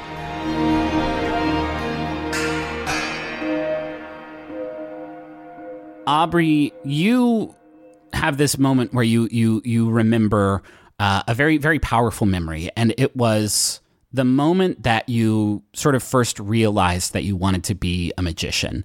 Uh, and I, we haven't really talked about that. And I'm curious, like, what inspired that uh, to sort of set up what what whatever this scene is going to be. I don't really know what it's going to be. Uh, what was sort of Aubrey's uh, inspiration for wanting to get into magic? Was there a certain magician that she idolized? Was there a show that she saw that like changed the course of her life? So I mean, I guess it probably would mirror my own, but we're not really the same age. So like timeline wise, this wouldn't be the same thing. But there was a magic special that I remember watching as a kid that was like filmed at the Magic Castle, and it had like Lance Burton and a bunch of people in it. But one of the scenes, it was, uh, and I wish I could remember the name of the performer, but she is like doing this magic act where she's like dancing with a mannequin and she is manipulating the mannequin's arms and stuff to do tricks and it's like both really fun and very impressive and i think that that kind of like more of like a performance art like build, character building kind of thing really appealed you know Aubrey is a theater kid Yeah, sure. and I think more than just the like sleight of hand, like watch me do a magic trick, more of like I'm going to build a scene and make the show the show and the magic facilitates that. Very, very, I like, I'm also going to say because this is true of me as well. Houdini is a big inspiration for that of like, it's not just the trick. The trick isn't the thing. Yeah. The thing is the show. Okay. Uh, then why don't we do this? Like you, you saw that special. It really spoke to you as like this really cool, you know, new mode of performance. Uh, and so you know the usual stuff. Maybe like you you buy the books, you watch some, you get the special uh, VHS videos that that teach you the tips of the masters, uh, and sort of start practicing your magic. Maybe the scene is just like you performing for your parents like doing a doing your first like private magic show to show off what you have learned from these like books that they have uh, you know bought you and given you as gifts and stuff like that. Is that cool with you? Definitely. okay. Uh, what what's what's this look like? You were performing for your parents. What kind of tricks are you uh, what kind of basic stuff were you were you doing? I'm probably like 10 years old. okay. You know, like the cup and ball, maybe like the big finale is like a you know a handcuff escape. Um, probably doing you know the like oh roll up some newspaper and I pour the water in. Oh, where'd the water go? That kind of thing. Okay. Um, not, not necessarily easy stuff, but like pretty basic magic. But she's trying to do a lot of like stagecraft with it too. yeah, that's so always been her jam. Yeah, this uh this newspaper I've saved for 50 years. This was the newspaper that came out and remember she's 10 when Kennedy was shot and that wasn't 50 years ago. You know, she just doesn't she doesn't know dates. Okay. And like she she's doing a lot of that like oh these cups were salvaged from King Tut's tomb and you know this this pitcher of water once belonged to Julius Caesar. A lot of that kind Belong to Julia Roberts. Why don't you of Julia why don't you- Roberts over 50 years ago. because this is not like magic magic why don't you roll to act under pressure as you are that's right i'm going to make you you are pressured as your parents are watching you scoring you judging you Listen, we've all been there. Um, God Hey! knows. When Dad watches me do a podcast, Sure. it's terrifying. I got an eight. all right mixed success uh we'll say that you are do uh, give me one of the tricks that May you- I, may I make a suggestion?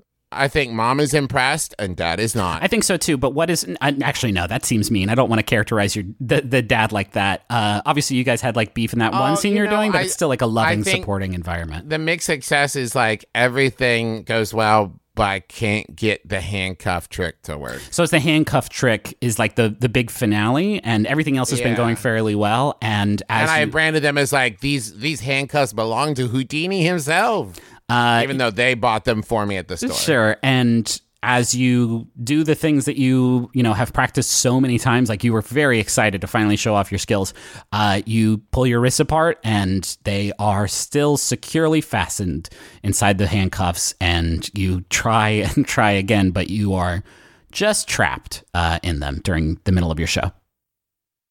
Uh, hold on. Give me a sec. Hold on. Um, okay. da- And then to, okay. Um, and that is all part, all part of the show. Uh, oh, how will i um, hold on, hold on. Do you, Damn it. do you need help? And don't cuss. no, I can, I can do, I've done, I know what I'm doing. Uh, they sit there patiently, but you can tell that they're like worried about you. Uh, and and finally, your your dad comes over and is like, "All right, let let let me just see what happened here. I don't want you to hurt yourself." And uh, he starts sort of tinkering with the the handcuffs and uh, gets them gets them off of you. Um, and your mom can kind of tell that you're disappointed, and she says, "Aubrey, the show was was wonderful. You'll you'll get the handcuff trick down. Don't don't don't be upset." I, it didn't work. I know, but you you haven't been doing this for for very long, baby. It's it's listen, you you don't need to be perfect at this. People are gonna love you. Yeah, but Houdini was performing when he was like a little kid, and and and he was People still had to practice. Houdini still had to practice, Aubrey. Listen, people are going to love you when you're doing these shows, no matter you know what you choose to do. But magicians are responsible for delighting and surprising people, and you you delight and surprise us every day. No, nobody expects you to be perfect at this, Aubrey. Right, right from the start, you you have time to learn, and then suddenly, like the memory shifts, and it's not your mom in front of you anymore telling you these things. It's it's Janelle, and you are in sort of Janelle's office in Sylvain, and she's she's poured you and herself uh, a cup of strong hot tea. Um, and she's seated at a table with you, si- sipping this tea with you. And she's more formally dressed than you've ever seen her. She's in this like black, uh, you know, n- nice ensemble. Uh, she's not using her, she's not wearing her usual like colorful scarves. In fact, she has one like draped around your shoulders, um, something she she put there to sort of warm you up and bring you comfort. And she says, "You have time to learn. I I know this is difficult to believe, but you you do." The surviving remnants of this world have unreasonable expectations for you. True, Sylvain will express her needs when she is ready, and I trust you to listen intently for her. You have time to learn to listen, but but you do not need to bear that weight today. But you don't know that. You don't know how much time I have. No one does. I'm a, I I have to go out there and fight monsters and scary things. And not just that, there's real danger in the world. I mean, there's accidents and plane crashes and house fires. She talks like right over you, almost like she can't hear the words that you're saying and she she places a hand on your cheek and you realize that you've been like sobbing as, as she's been talking to you and she says today it is okay to take care of yourself and to allow others to take care of you and and to mourn and that's when you realize she is dressed the way that she's dressed because you just came from your father's funeral and then you realize this is not your memory at all this is the memory of Alexandra, the newly christened audience to divinity and interpreter of Sylvain. Oh, shit.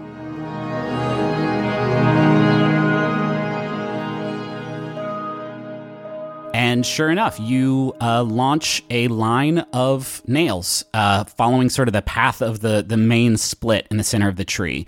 Uh, and as you do so, sure enough, the bark and wood all around this line, it just sort of it doesn't sort of fall off like it did for for Ned's one nail. It just sort of explodes. And as it does so, the tree just completely splits in half. Uh, the two halves just bend away from each other. As they do so, the, the force of this like explosion and the chunks of wood like coming off the tree, uh, they launch into you, Aubrey, for two harm. Ned, one of the, the boughs of the tree, just falls and conks you on the head for two harm. Um, uh, one of the halves of the tree as it falls it falls right on top of the goat man that duck knocked to the roots and just crushes it into the roots. And he lets out one last loud bleat and gives up the ghost. As the like the dust settles from this this big explosion that happens, you all see something in the center of these two halves, uh, just still sticking out of the trunk, and it is tethered to the two halves of the tree that have been split apart. Uh, it is connected to it by these long strands of this white sap. You see this humanoid form that appears to just be made out of this white sap. It is it is uh, reaching upwards and like it is holding on to these long strands and trying to like pull the tree uh, back together uh, and doesn't seem to be paying much mind to you all. It is just trying to sort of put put together what you all have uh, have destroyed. Duck, you are up. Yeah. Hey, I y'all, I know it ain't copper, but I'm I'm gonna give it a shot, and I'm gonna uh, kick kick some ass. Just kick. I now can I kick ass? Yeah, Now, does this thing have an ass? yeah. This thing for sure has an ass. It has manifested an ass. I'm gonna kick that ass with beacon. all right. Kick that sap ass. Yes, this is more like it. Excellent. Let's go. Nine. And we're back. That is a nine. Uh, okay, you and the tree are going to deal harm to each other. Um, what that means for the tree, I'm going to leave a little bit abstract. What do you do to the tree with beacon? How are you? How are you sort of dispatching it? I how big how big of a trunk are we talking? Uh, I mean, the, the trunk has been like split down to the ground. The like humanoid creature sticking out of it. It's about. I mean, it's about your size. All right, so here's what I do. Uh, I'm worried about the edge of beacon being uh, being damaged, so I uncoil beacon and I oh, I just hit my mic my mic stand. Oh, you I thought that was a it. Foley That was thing. fucking awesome, dude. All right, le- leave that in and pretend I did it on purpose. So I uncoil beacon and I whip it around the thing and just yank as hard as I can. I'm just trying to like saw it, saw it in half. The human. Oh God. it grabs onto your wrist as you wrap beacon around it and like leans in close to you like bringing its face right to yours as you rip beacon outwards and cut this thing in half at the torso.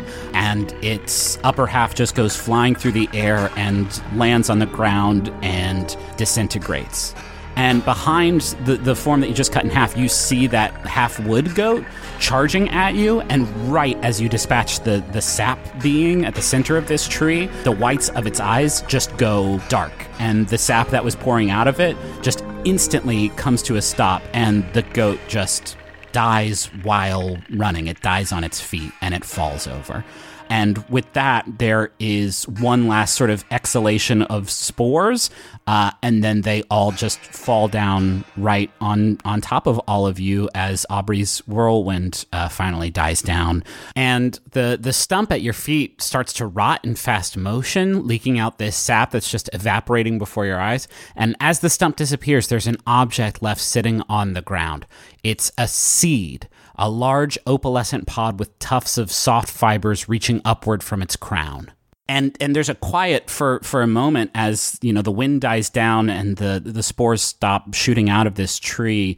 And in that moment, this time you all see it. You all see these humanoid figures of, of white light, these four armed beings that are just about your size. One of them climbs out of the, the trunk of the tree um, as as if he was just hiding in there the, the whole time, and another one climbs out of the the half wood goat's corpse, and the other one sort of prides itself out from uh, under the fallen tree from the, the corpse of the, the goat that has been uh, crushed there.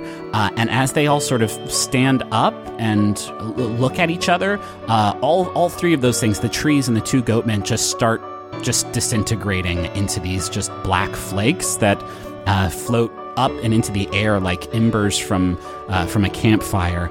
And one by one, these these three humanoid beings made out of this light just look at all of you and just solemnly bow and very very quickly after that they all disintegrate into these just little beads of white light that float up and off into the distance.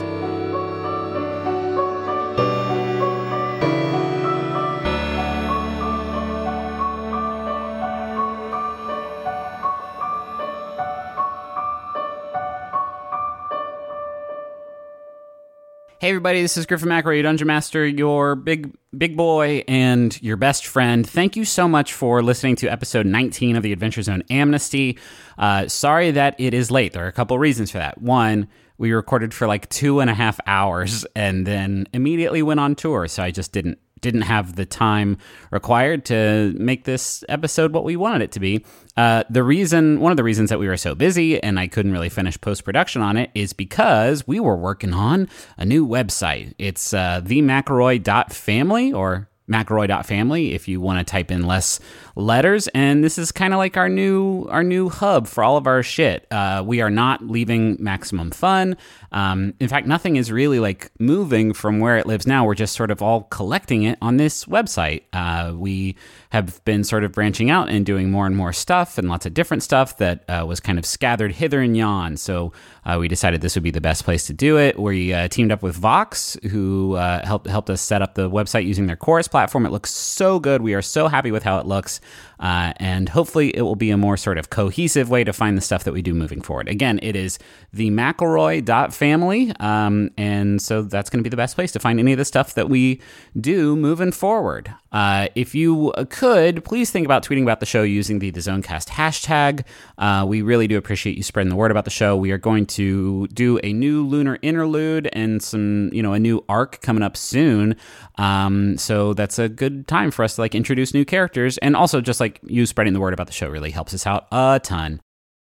We have an aura frame here at our house, and we primarily use it to show pictures of our kids and the fun stuff that we do. And my favorite thing about it is that it's so easy to upload pictures on that as soon as we get home from doing something fun, we just immediately put the pictures up there so we don't forget to do it. You know, because I, I've tried, we tried to do picture frames and stuff in the past, and then we never remember to put them on. But with Aura, it's so easy to load it up that it has become kind of a, a, digital scrapbook more than anything else. So if you have been looking to get the pictures that are trapped in your phone and set them free in a way that other people can see them, might I recommend Aura Frames. They're stylish, they're easy to use, you're going to love it. And it was named the number one digital picture frame by Wirecutter, and for a good reason. It's so easy to set up, and they have different frame options, all kinds.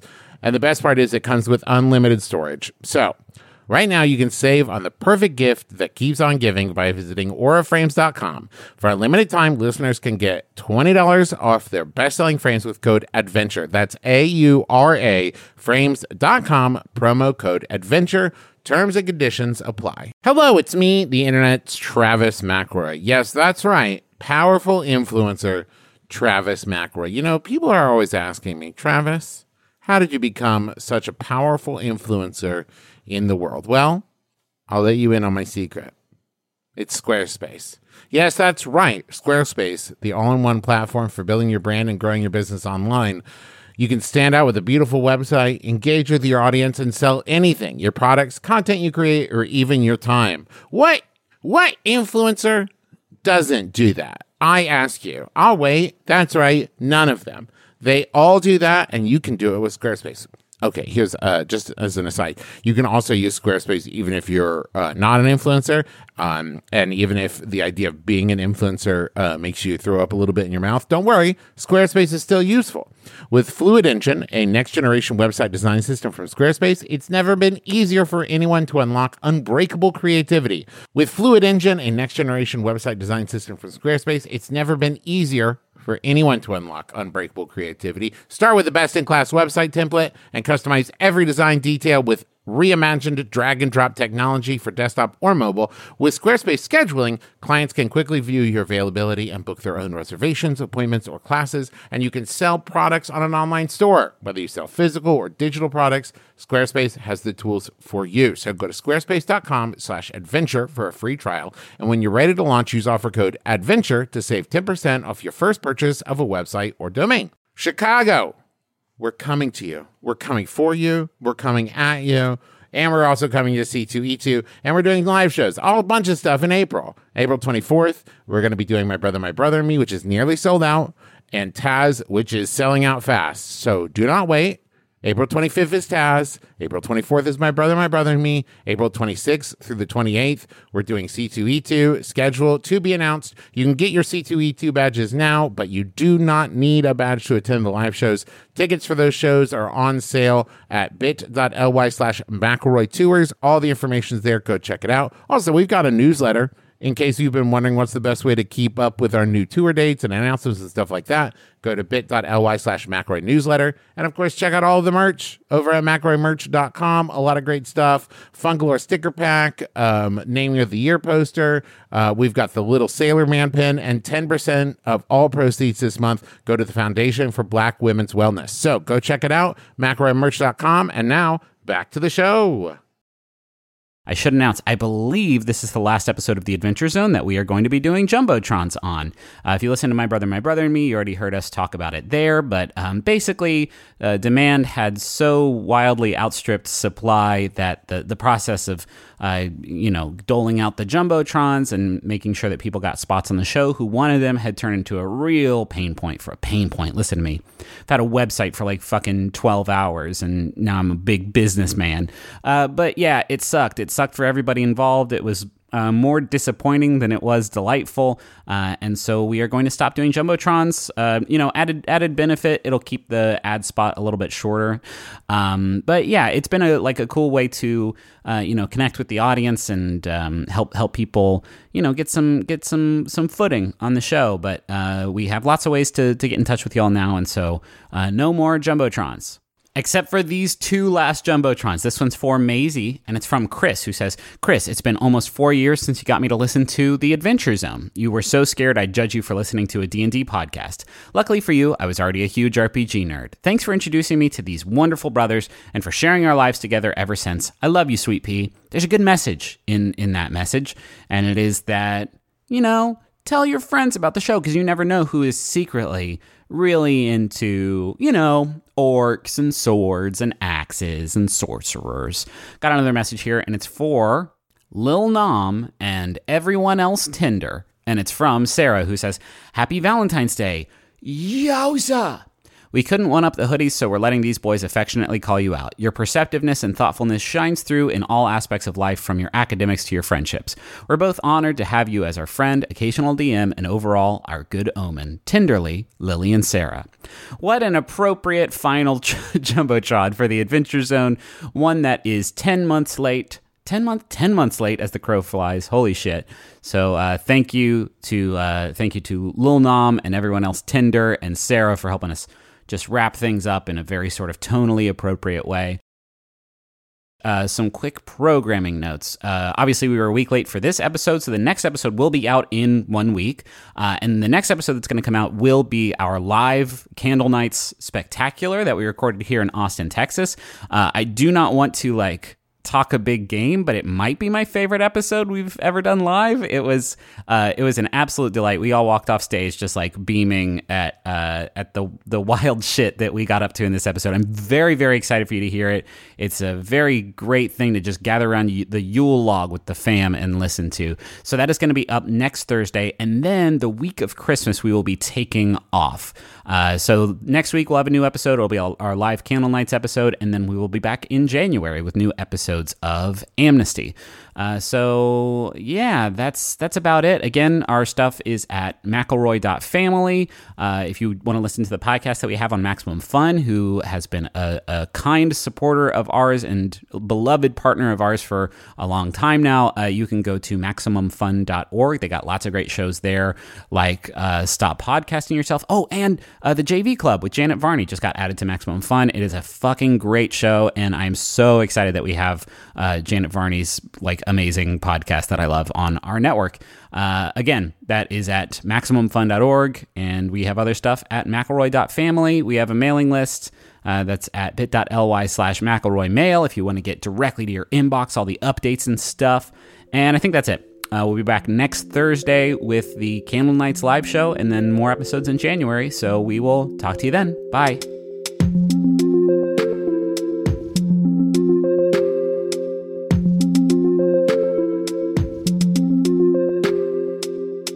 Aubrey, you all have made your way uh, out of the woods and you are looking over the, the cliffside uh, outside of Amnesty Lodge with sort of the assembled lodge crew.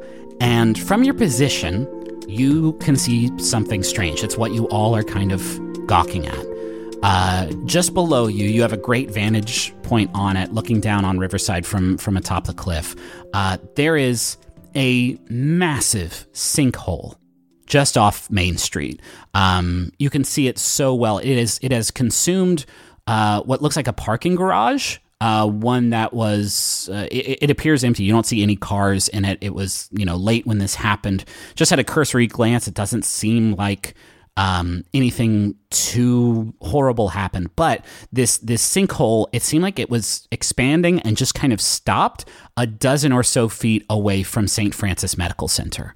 Um, if it had continued to grow, it would have been you know, disastrous for the uh, dozens of, of people inside that building at the time. And there are, you know, emergency response vehicles. Uh, you see, you know, flashing lights all around the sinkhole as they, uh, as, as rescue teams go through and just make sure that everything is okay. But the scene seems pretty calm. So you assume that things are okay. Uh, but you see Agent Stern come like running down the path from Amnesty Lodge. Um, he has changed out of his pajamas and back into his suit and long pea coat, and he uh, he's like still fastening his watch around his wrist as he approaches and he clears his throat and says, "I'm going to head down and see if there's anything I can do to help. I will. I'll be back late if you wouldn't mind leaving the lobby unlocked for me." Uh, and he we'll leave a light on for you. He nods and bolts down the access road towards town. Um, and you all are just sort of standing there looking at this sinkhole out of town. I, I, imagine you've already sort of debriefed with Mama and you know given her the the good news. Um, but everybody's here. Everybody's sort of looking down on this this this thing that has happened, and Danny uh, standing right next to you. She's got um, uh, she's got Dr. Harris Bonkers sort of positioned on her shoulder, parrot style. She looks at you and she says, "The um, the abominations. They're they're they're getting stronger, aren't they?" Yeah. This this one was this one was different. She looks she I mean she looks scared. Um and she Hey, but but I mean, look at it this way. We're getting stronger too. I mean, like I'm getting better at magic and like Duck actually like chose to kill something. Um and like Ned is at least 5% less of a coward. So, like, huh? Uh, she gives like a faint smile, but you can tell she's she, she is. It did not bring her much relief, and she she reaches over as you two are like looking down over uh, the the devastation below, and takes hold of your hand. Uh, and as she does so, Doctor Harris Bonkers kind of uh, rouses and clambers over to your shoulder, kind of uh, you know clumsily, and uh, nuzzles into your hair. Um, Hey, buddy. and just then flakes start falling from the sky. And I think you have like a moment. I think everybody has a moment of like panic, but then as one lands on your nose, you realize with with relief it's it's real snow. Uh, This gentle, quiet, windless snow has begun to fall in Kepler. This nice, peaceful moment is interrupted as uh, Mama joins the party, overlooking the the chaos below, and she puts a hand on your not rabbit occupied shoulder, and she says, "Can I uh, can I have a word with you?" Yeah, yeah. Um, and you walk with her back towards Amnesty Lodge and towards the cellar door. She says, We still need to have a talk about the abomination that you all have adopted and its whereabouts. But before all that, you want to tell me what Thacker's doing locked in the panic room? Oh God, it's a whole thing, Mama. Like you know, the tree makes bad things happen. Released, made a pin drop. The net dropped or whatever. He got out, and we tricked him into the panic room.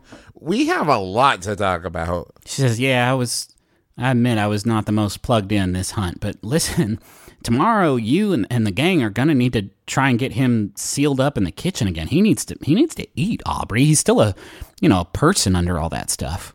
Well, speaking of, I've been doing a lot of research. That uh, you know, studying and doing the books and everything, and talking with Janelle, and I'd like to try to help him. How do you mean?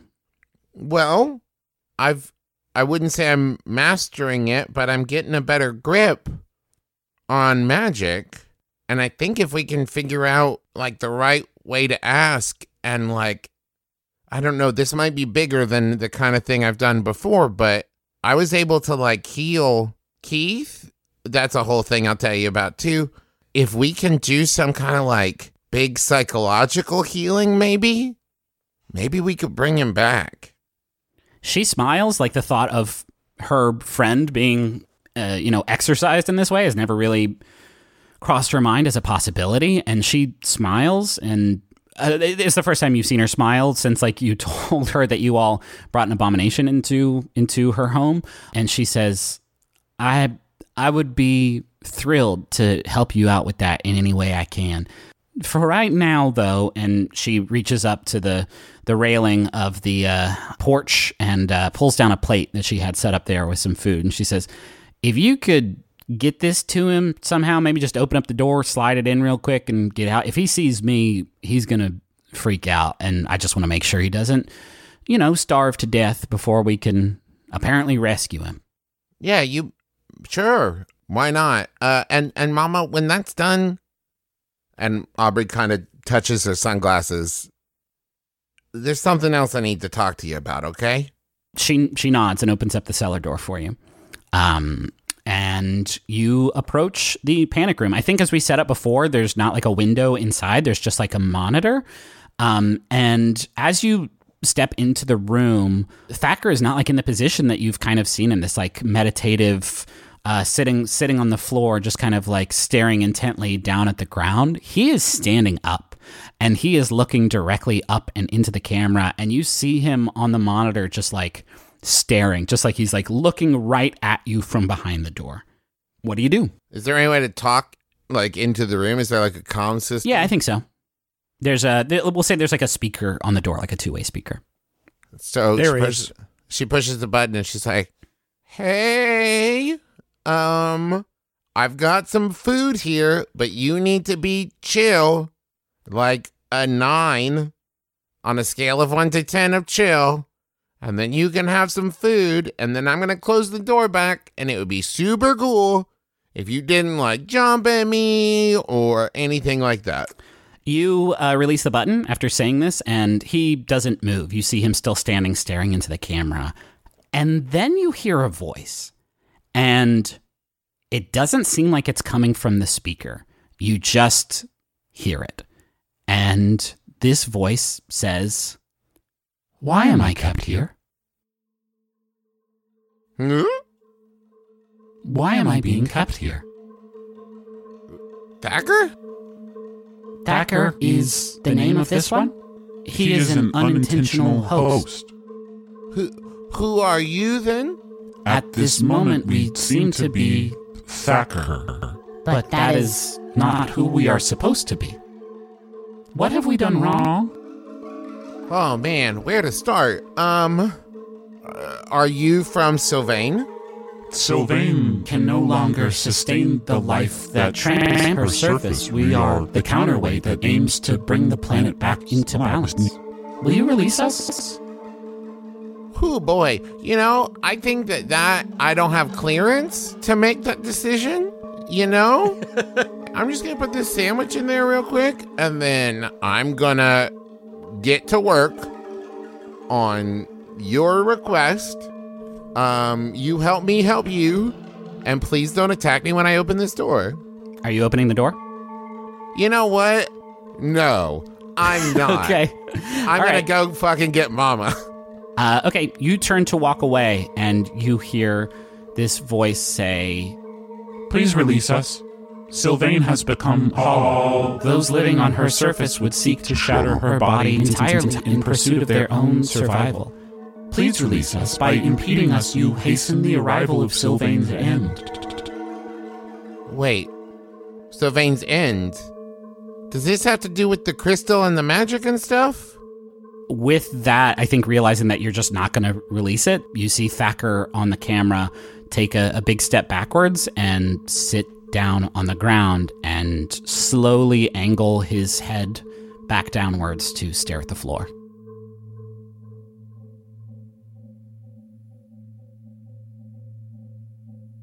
Ned, you have had an eventful few days. I think. Uh, I think the hunt has been like particularly taxing for you. Yes, uh, you Three, lost your three car- harm. Yeah, you lost your car. You ended up in the hospital at one point. You, uh, you know, unintentionally antagonized the sheriff. Uh, things were challenging. Your adrenaline was going, but now things have like slowed down. And I have a question: How does Ned feel about what he realized about Aubrey? That it, that it was that it was her home that he robbed that night, the the, the night of the of the crash. I think from the moment that he was in the unconscious state and heard what Aubrey had to say and kind of figure out what was going on, I think he has felt very uncomfortable around Aubrey. Okay. I think he has. There was a lot of guilt involved with that night anyway. sure. But Ned, whether he's fooling himself or not, puts a lot of the blame on Boyd Moshe, his partner Okay, that night. Because I mean, in his long career, Ned never hurt anybody in the jobs he pulled, not physically harmed anybody, and took Yeah, a, by that. took a lot of pride in that. And I think he fancied himself as a almost like a Robin Hood. I that that's how he saw himself. And I think the violence that came about that night and the unfortunate things, the death and the fire and everything else, I think he really lays at Boyd's feet. But the guilt has really come crashing back on him uh, quite a bit. I'm just curious how you feel about like doing anything about this guilt, or is are you going to sort of, you know, maybe it's appropriate for character, and this is not a slam. It's just like how he has been developed. Like, is Ned just not going to uh, confront it? No, I think he. I think he has to. Okay. I, I think if if every time he and Duck and Aubrey go out, I think they have become closer. I think they've become more of a a unit. He realizes that in order for that to continue, he's got he's got to open up. He's got to tell he's got to tell her about it. And Okay. I think he decided his life is better cooperating with and working with Aubrey and Duck Sure. than you know the life on his own. And that was one of the i think that was one of the things that victoria brought to him too not just the cryptonomicon but to show that he could have people in his life that he could count on. Then here here's here's the scene. You are uh, returning to the cryptonomica. You're in the snowcat uh, you you pull it into you know the fairly small humble parking lot uh, of the cryptonomica. And as you do so you actually see that the um, the wreckage of your Lincoln Continental has finally been uh, like separated from the funicular and towed back in front of your place of business. Uh, you you you see it illuminated by the headlights of your your snowcat. Uh, the the store is is uh, you know dark. Uh, the, it has closed up shop hours ago. Um, and you get out and approach the museum uh, and go to open the door. And as you place your hand, you know, on the handle and start to put the keys inside, I think you, because of who you are and the past that you have, you notice something off. The door frame around the deadbolt is cracked and splintered. And through the, the, the gap that has been made there, you can see that the deadbolt is already unlocked. What do you do? Very cautiously, I think he calls upon his burglar instincts, his his sneaky instincts, and opens the door just wide enough to slip through Okay. because there's no lights outside because he turned the headlights off. So it's not like he would be illuminated in the door. And he steps into the Cryptonomica very surreptitiously and just really strains his ears to try to to hear and, and try to look. There's a small a little bit of light from some of the you know displays and stuff, but not very much. Okay. Uh, you slip into like the main room of the Cryptonomica and you find that it looks fine. It looks, you know, exactly how Kirby usually leaves it when he wraps up one of his night shifts. Uh, it looks looks nice and dusted and mopped and cleaned. Uh, you actually see behind like the front counter of the museum, uh, you see Billy back there, uh, and he's sleeping in a cot. Almost like Kirby like tucked him in back there, and he is he is fast asleep and just ripping the gnarliest snores you've ever like heard because he is he is still a goat. And yeah, everything looks fine, but except on the counter uh, towards the, the back of the room uh, where there are sort of like these displays full of pamphlets. Sitting on that counter are three padlocks that are all popped open. Uh, and as you get closer to them and you know carefully creep over and look at them, uh, you can tell that they are the locks that were threaded through the latches on the door into the inner sanctum. He goes sprinting back to the inner sanctum. you open up the door and it it it was a clean job ned by which i mean like the room itself is clean uh, it looks like it did probably the day it was built um, there are no signs of intrusion no debris scattered all across the ground uh, the room has just simply been emptied uh, everything in here your y- y- you know trophies of your burglaries, your passports and documents, uh, the the small safe containing Aubrey's necklace, among other things. It is all just gone, Clooney's Oscar? all gone. Fuck me running. and there is a light bulb hanging overhead that is illuminating this room, and it is shining down on the only item still remaining in this room. It is a note uh, written on the back of a Cryptonomica postcard. Uh, that is sort of folded up and laying on the floor. And uh, as this light is sort of like swinging over it, you see that it reads For my cut plus interest, not quite even yet. I'll be in touch. B.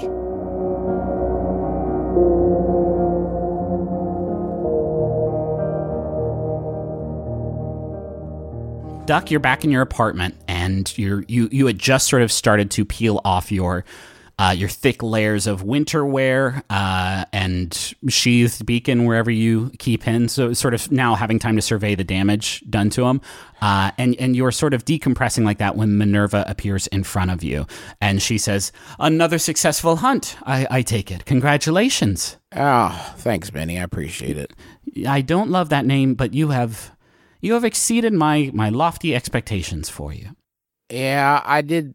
I fucked up kind of. I fucked up Beacon a little bit. I feel kind of lousy about it. May I see? Uh, yeah, sure. I go to the underwear drawer and get Beacon out. Uh, she surveys the damage to the blade and she sighs and says, Well, I, I suppose it can't be helped. I'm sure he will still serve you well. It seems like he, he still has uh, some lethal capabilities. Um, Duck Newton, I, I know you are tired, but I have something I need to say to you, and it cannot wait a moment longer. All right. Uh, she gestures towards like one of the chairs in your in your living room. Uh, take a seat. She says, Duck Newton, I am a murderer. And as she says that, you you see her silhouette kind of like deflate a bit, almost as if she's like r- relieved from finally saying what she said.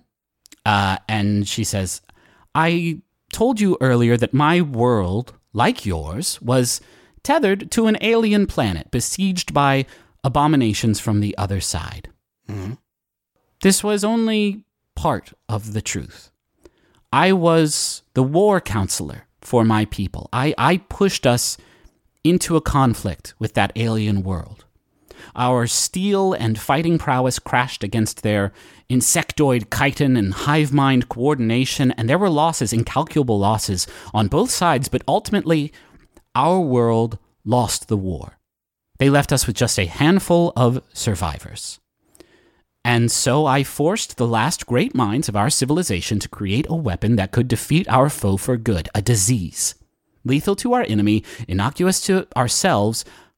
I delivered the payload myself, Duck Newton, and I watched as every living being on that planet. I'm the only survivor of both worlds now, and so I sought out the reason for our shared fate, and in doing so found Earth and Sylvain. And, and you, like other chosen before you, were selected to keep your people safe. That is just part of your destiny, Duck. Your true destiny is to not follow in my footsteps.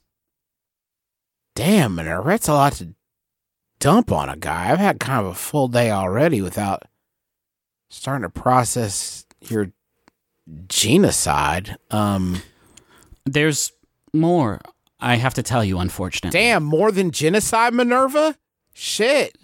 She says, I told you this now because my concerns about losing your trust, of damaging our relationship, in a few moments, it's not going to matter anymore.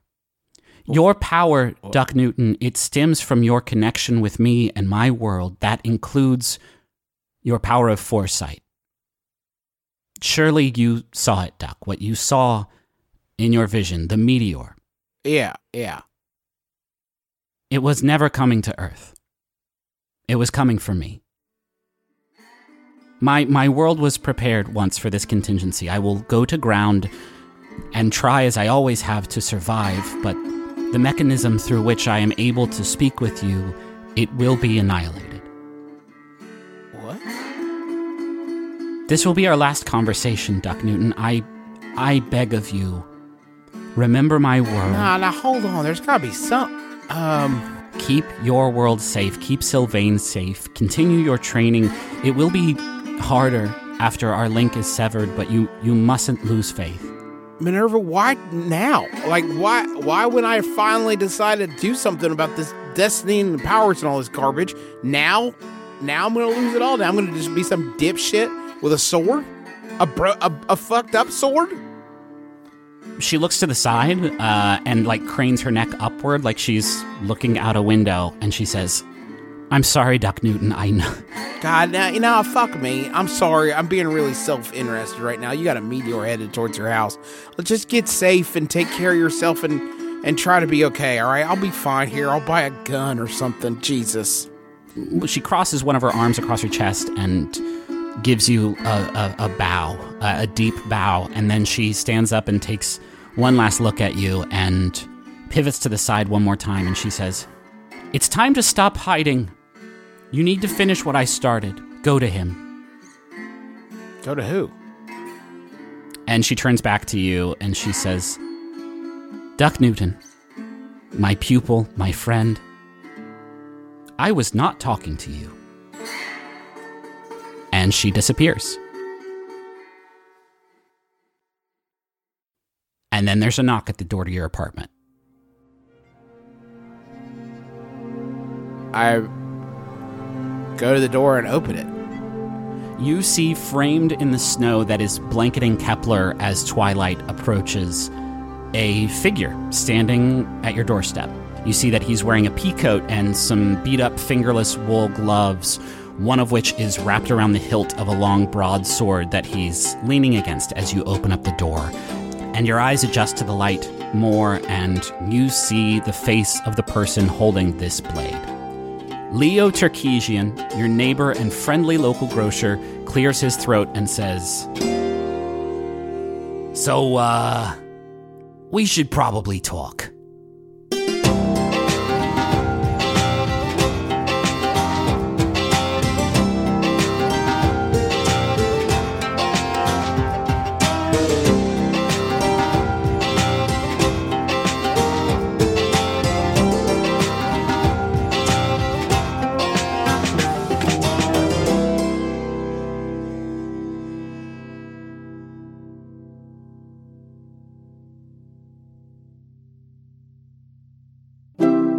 MaximumFun.org.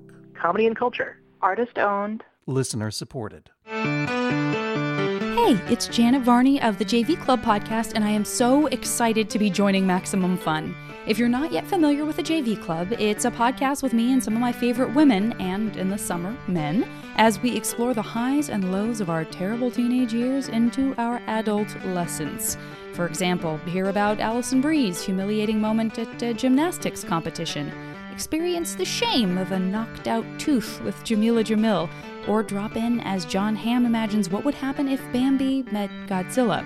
So join me and all my once awkward, often still awkward friends every Thursday by subscribing to the JV Club on MaximumFun.org. Hi, this is Rachel McElroy, Hello, this is Griffin McElroy. and this is wonderful. It's a podcast that we do as uh, we ma- we are married. And how's the ad going so far? Because I think it's going very good. We talk about things we like every week on Wednesdays. One time Rachel talked about pumpernickel bread. It was so tight you cannot afford to miss her talking about this sweet brown bread. We also talk about music and poems and, you know, weather. There was one weather. one time Rachel talked about Baby Beluga, the song, for like 14 minutes, and it just really blew my hair back. So check us out on MaximumFun.org. It's a cool podcast with chill vibes. Amber is the color of our energy, is what all the iTunes reviews say. They will now.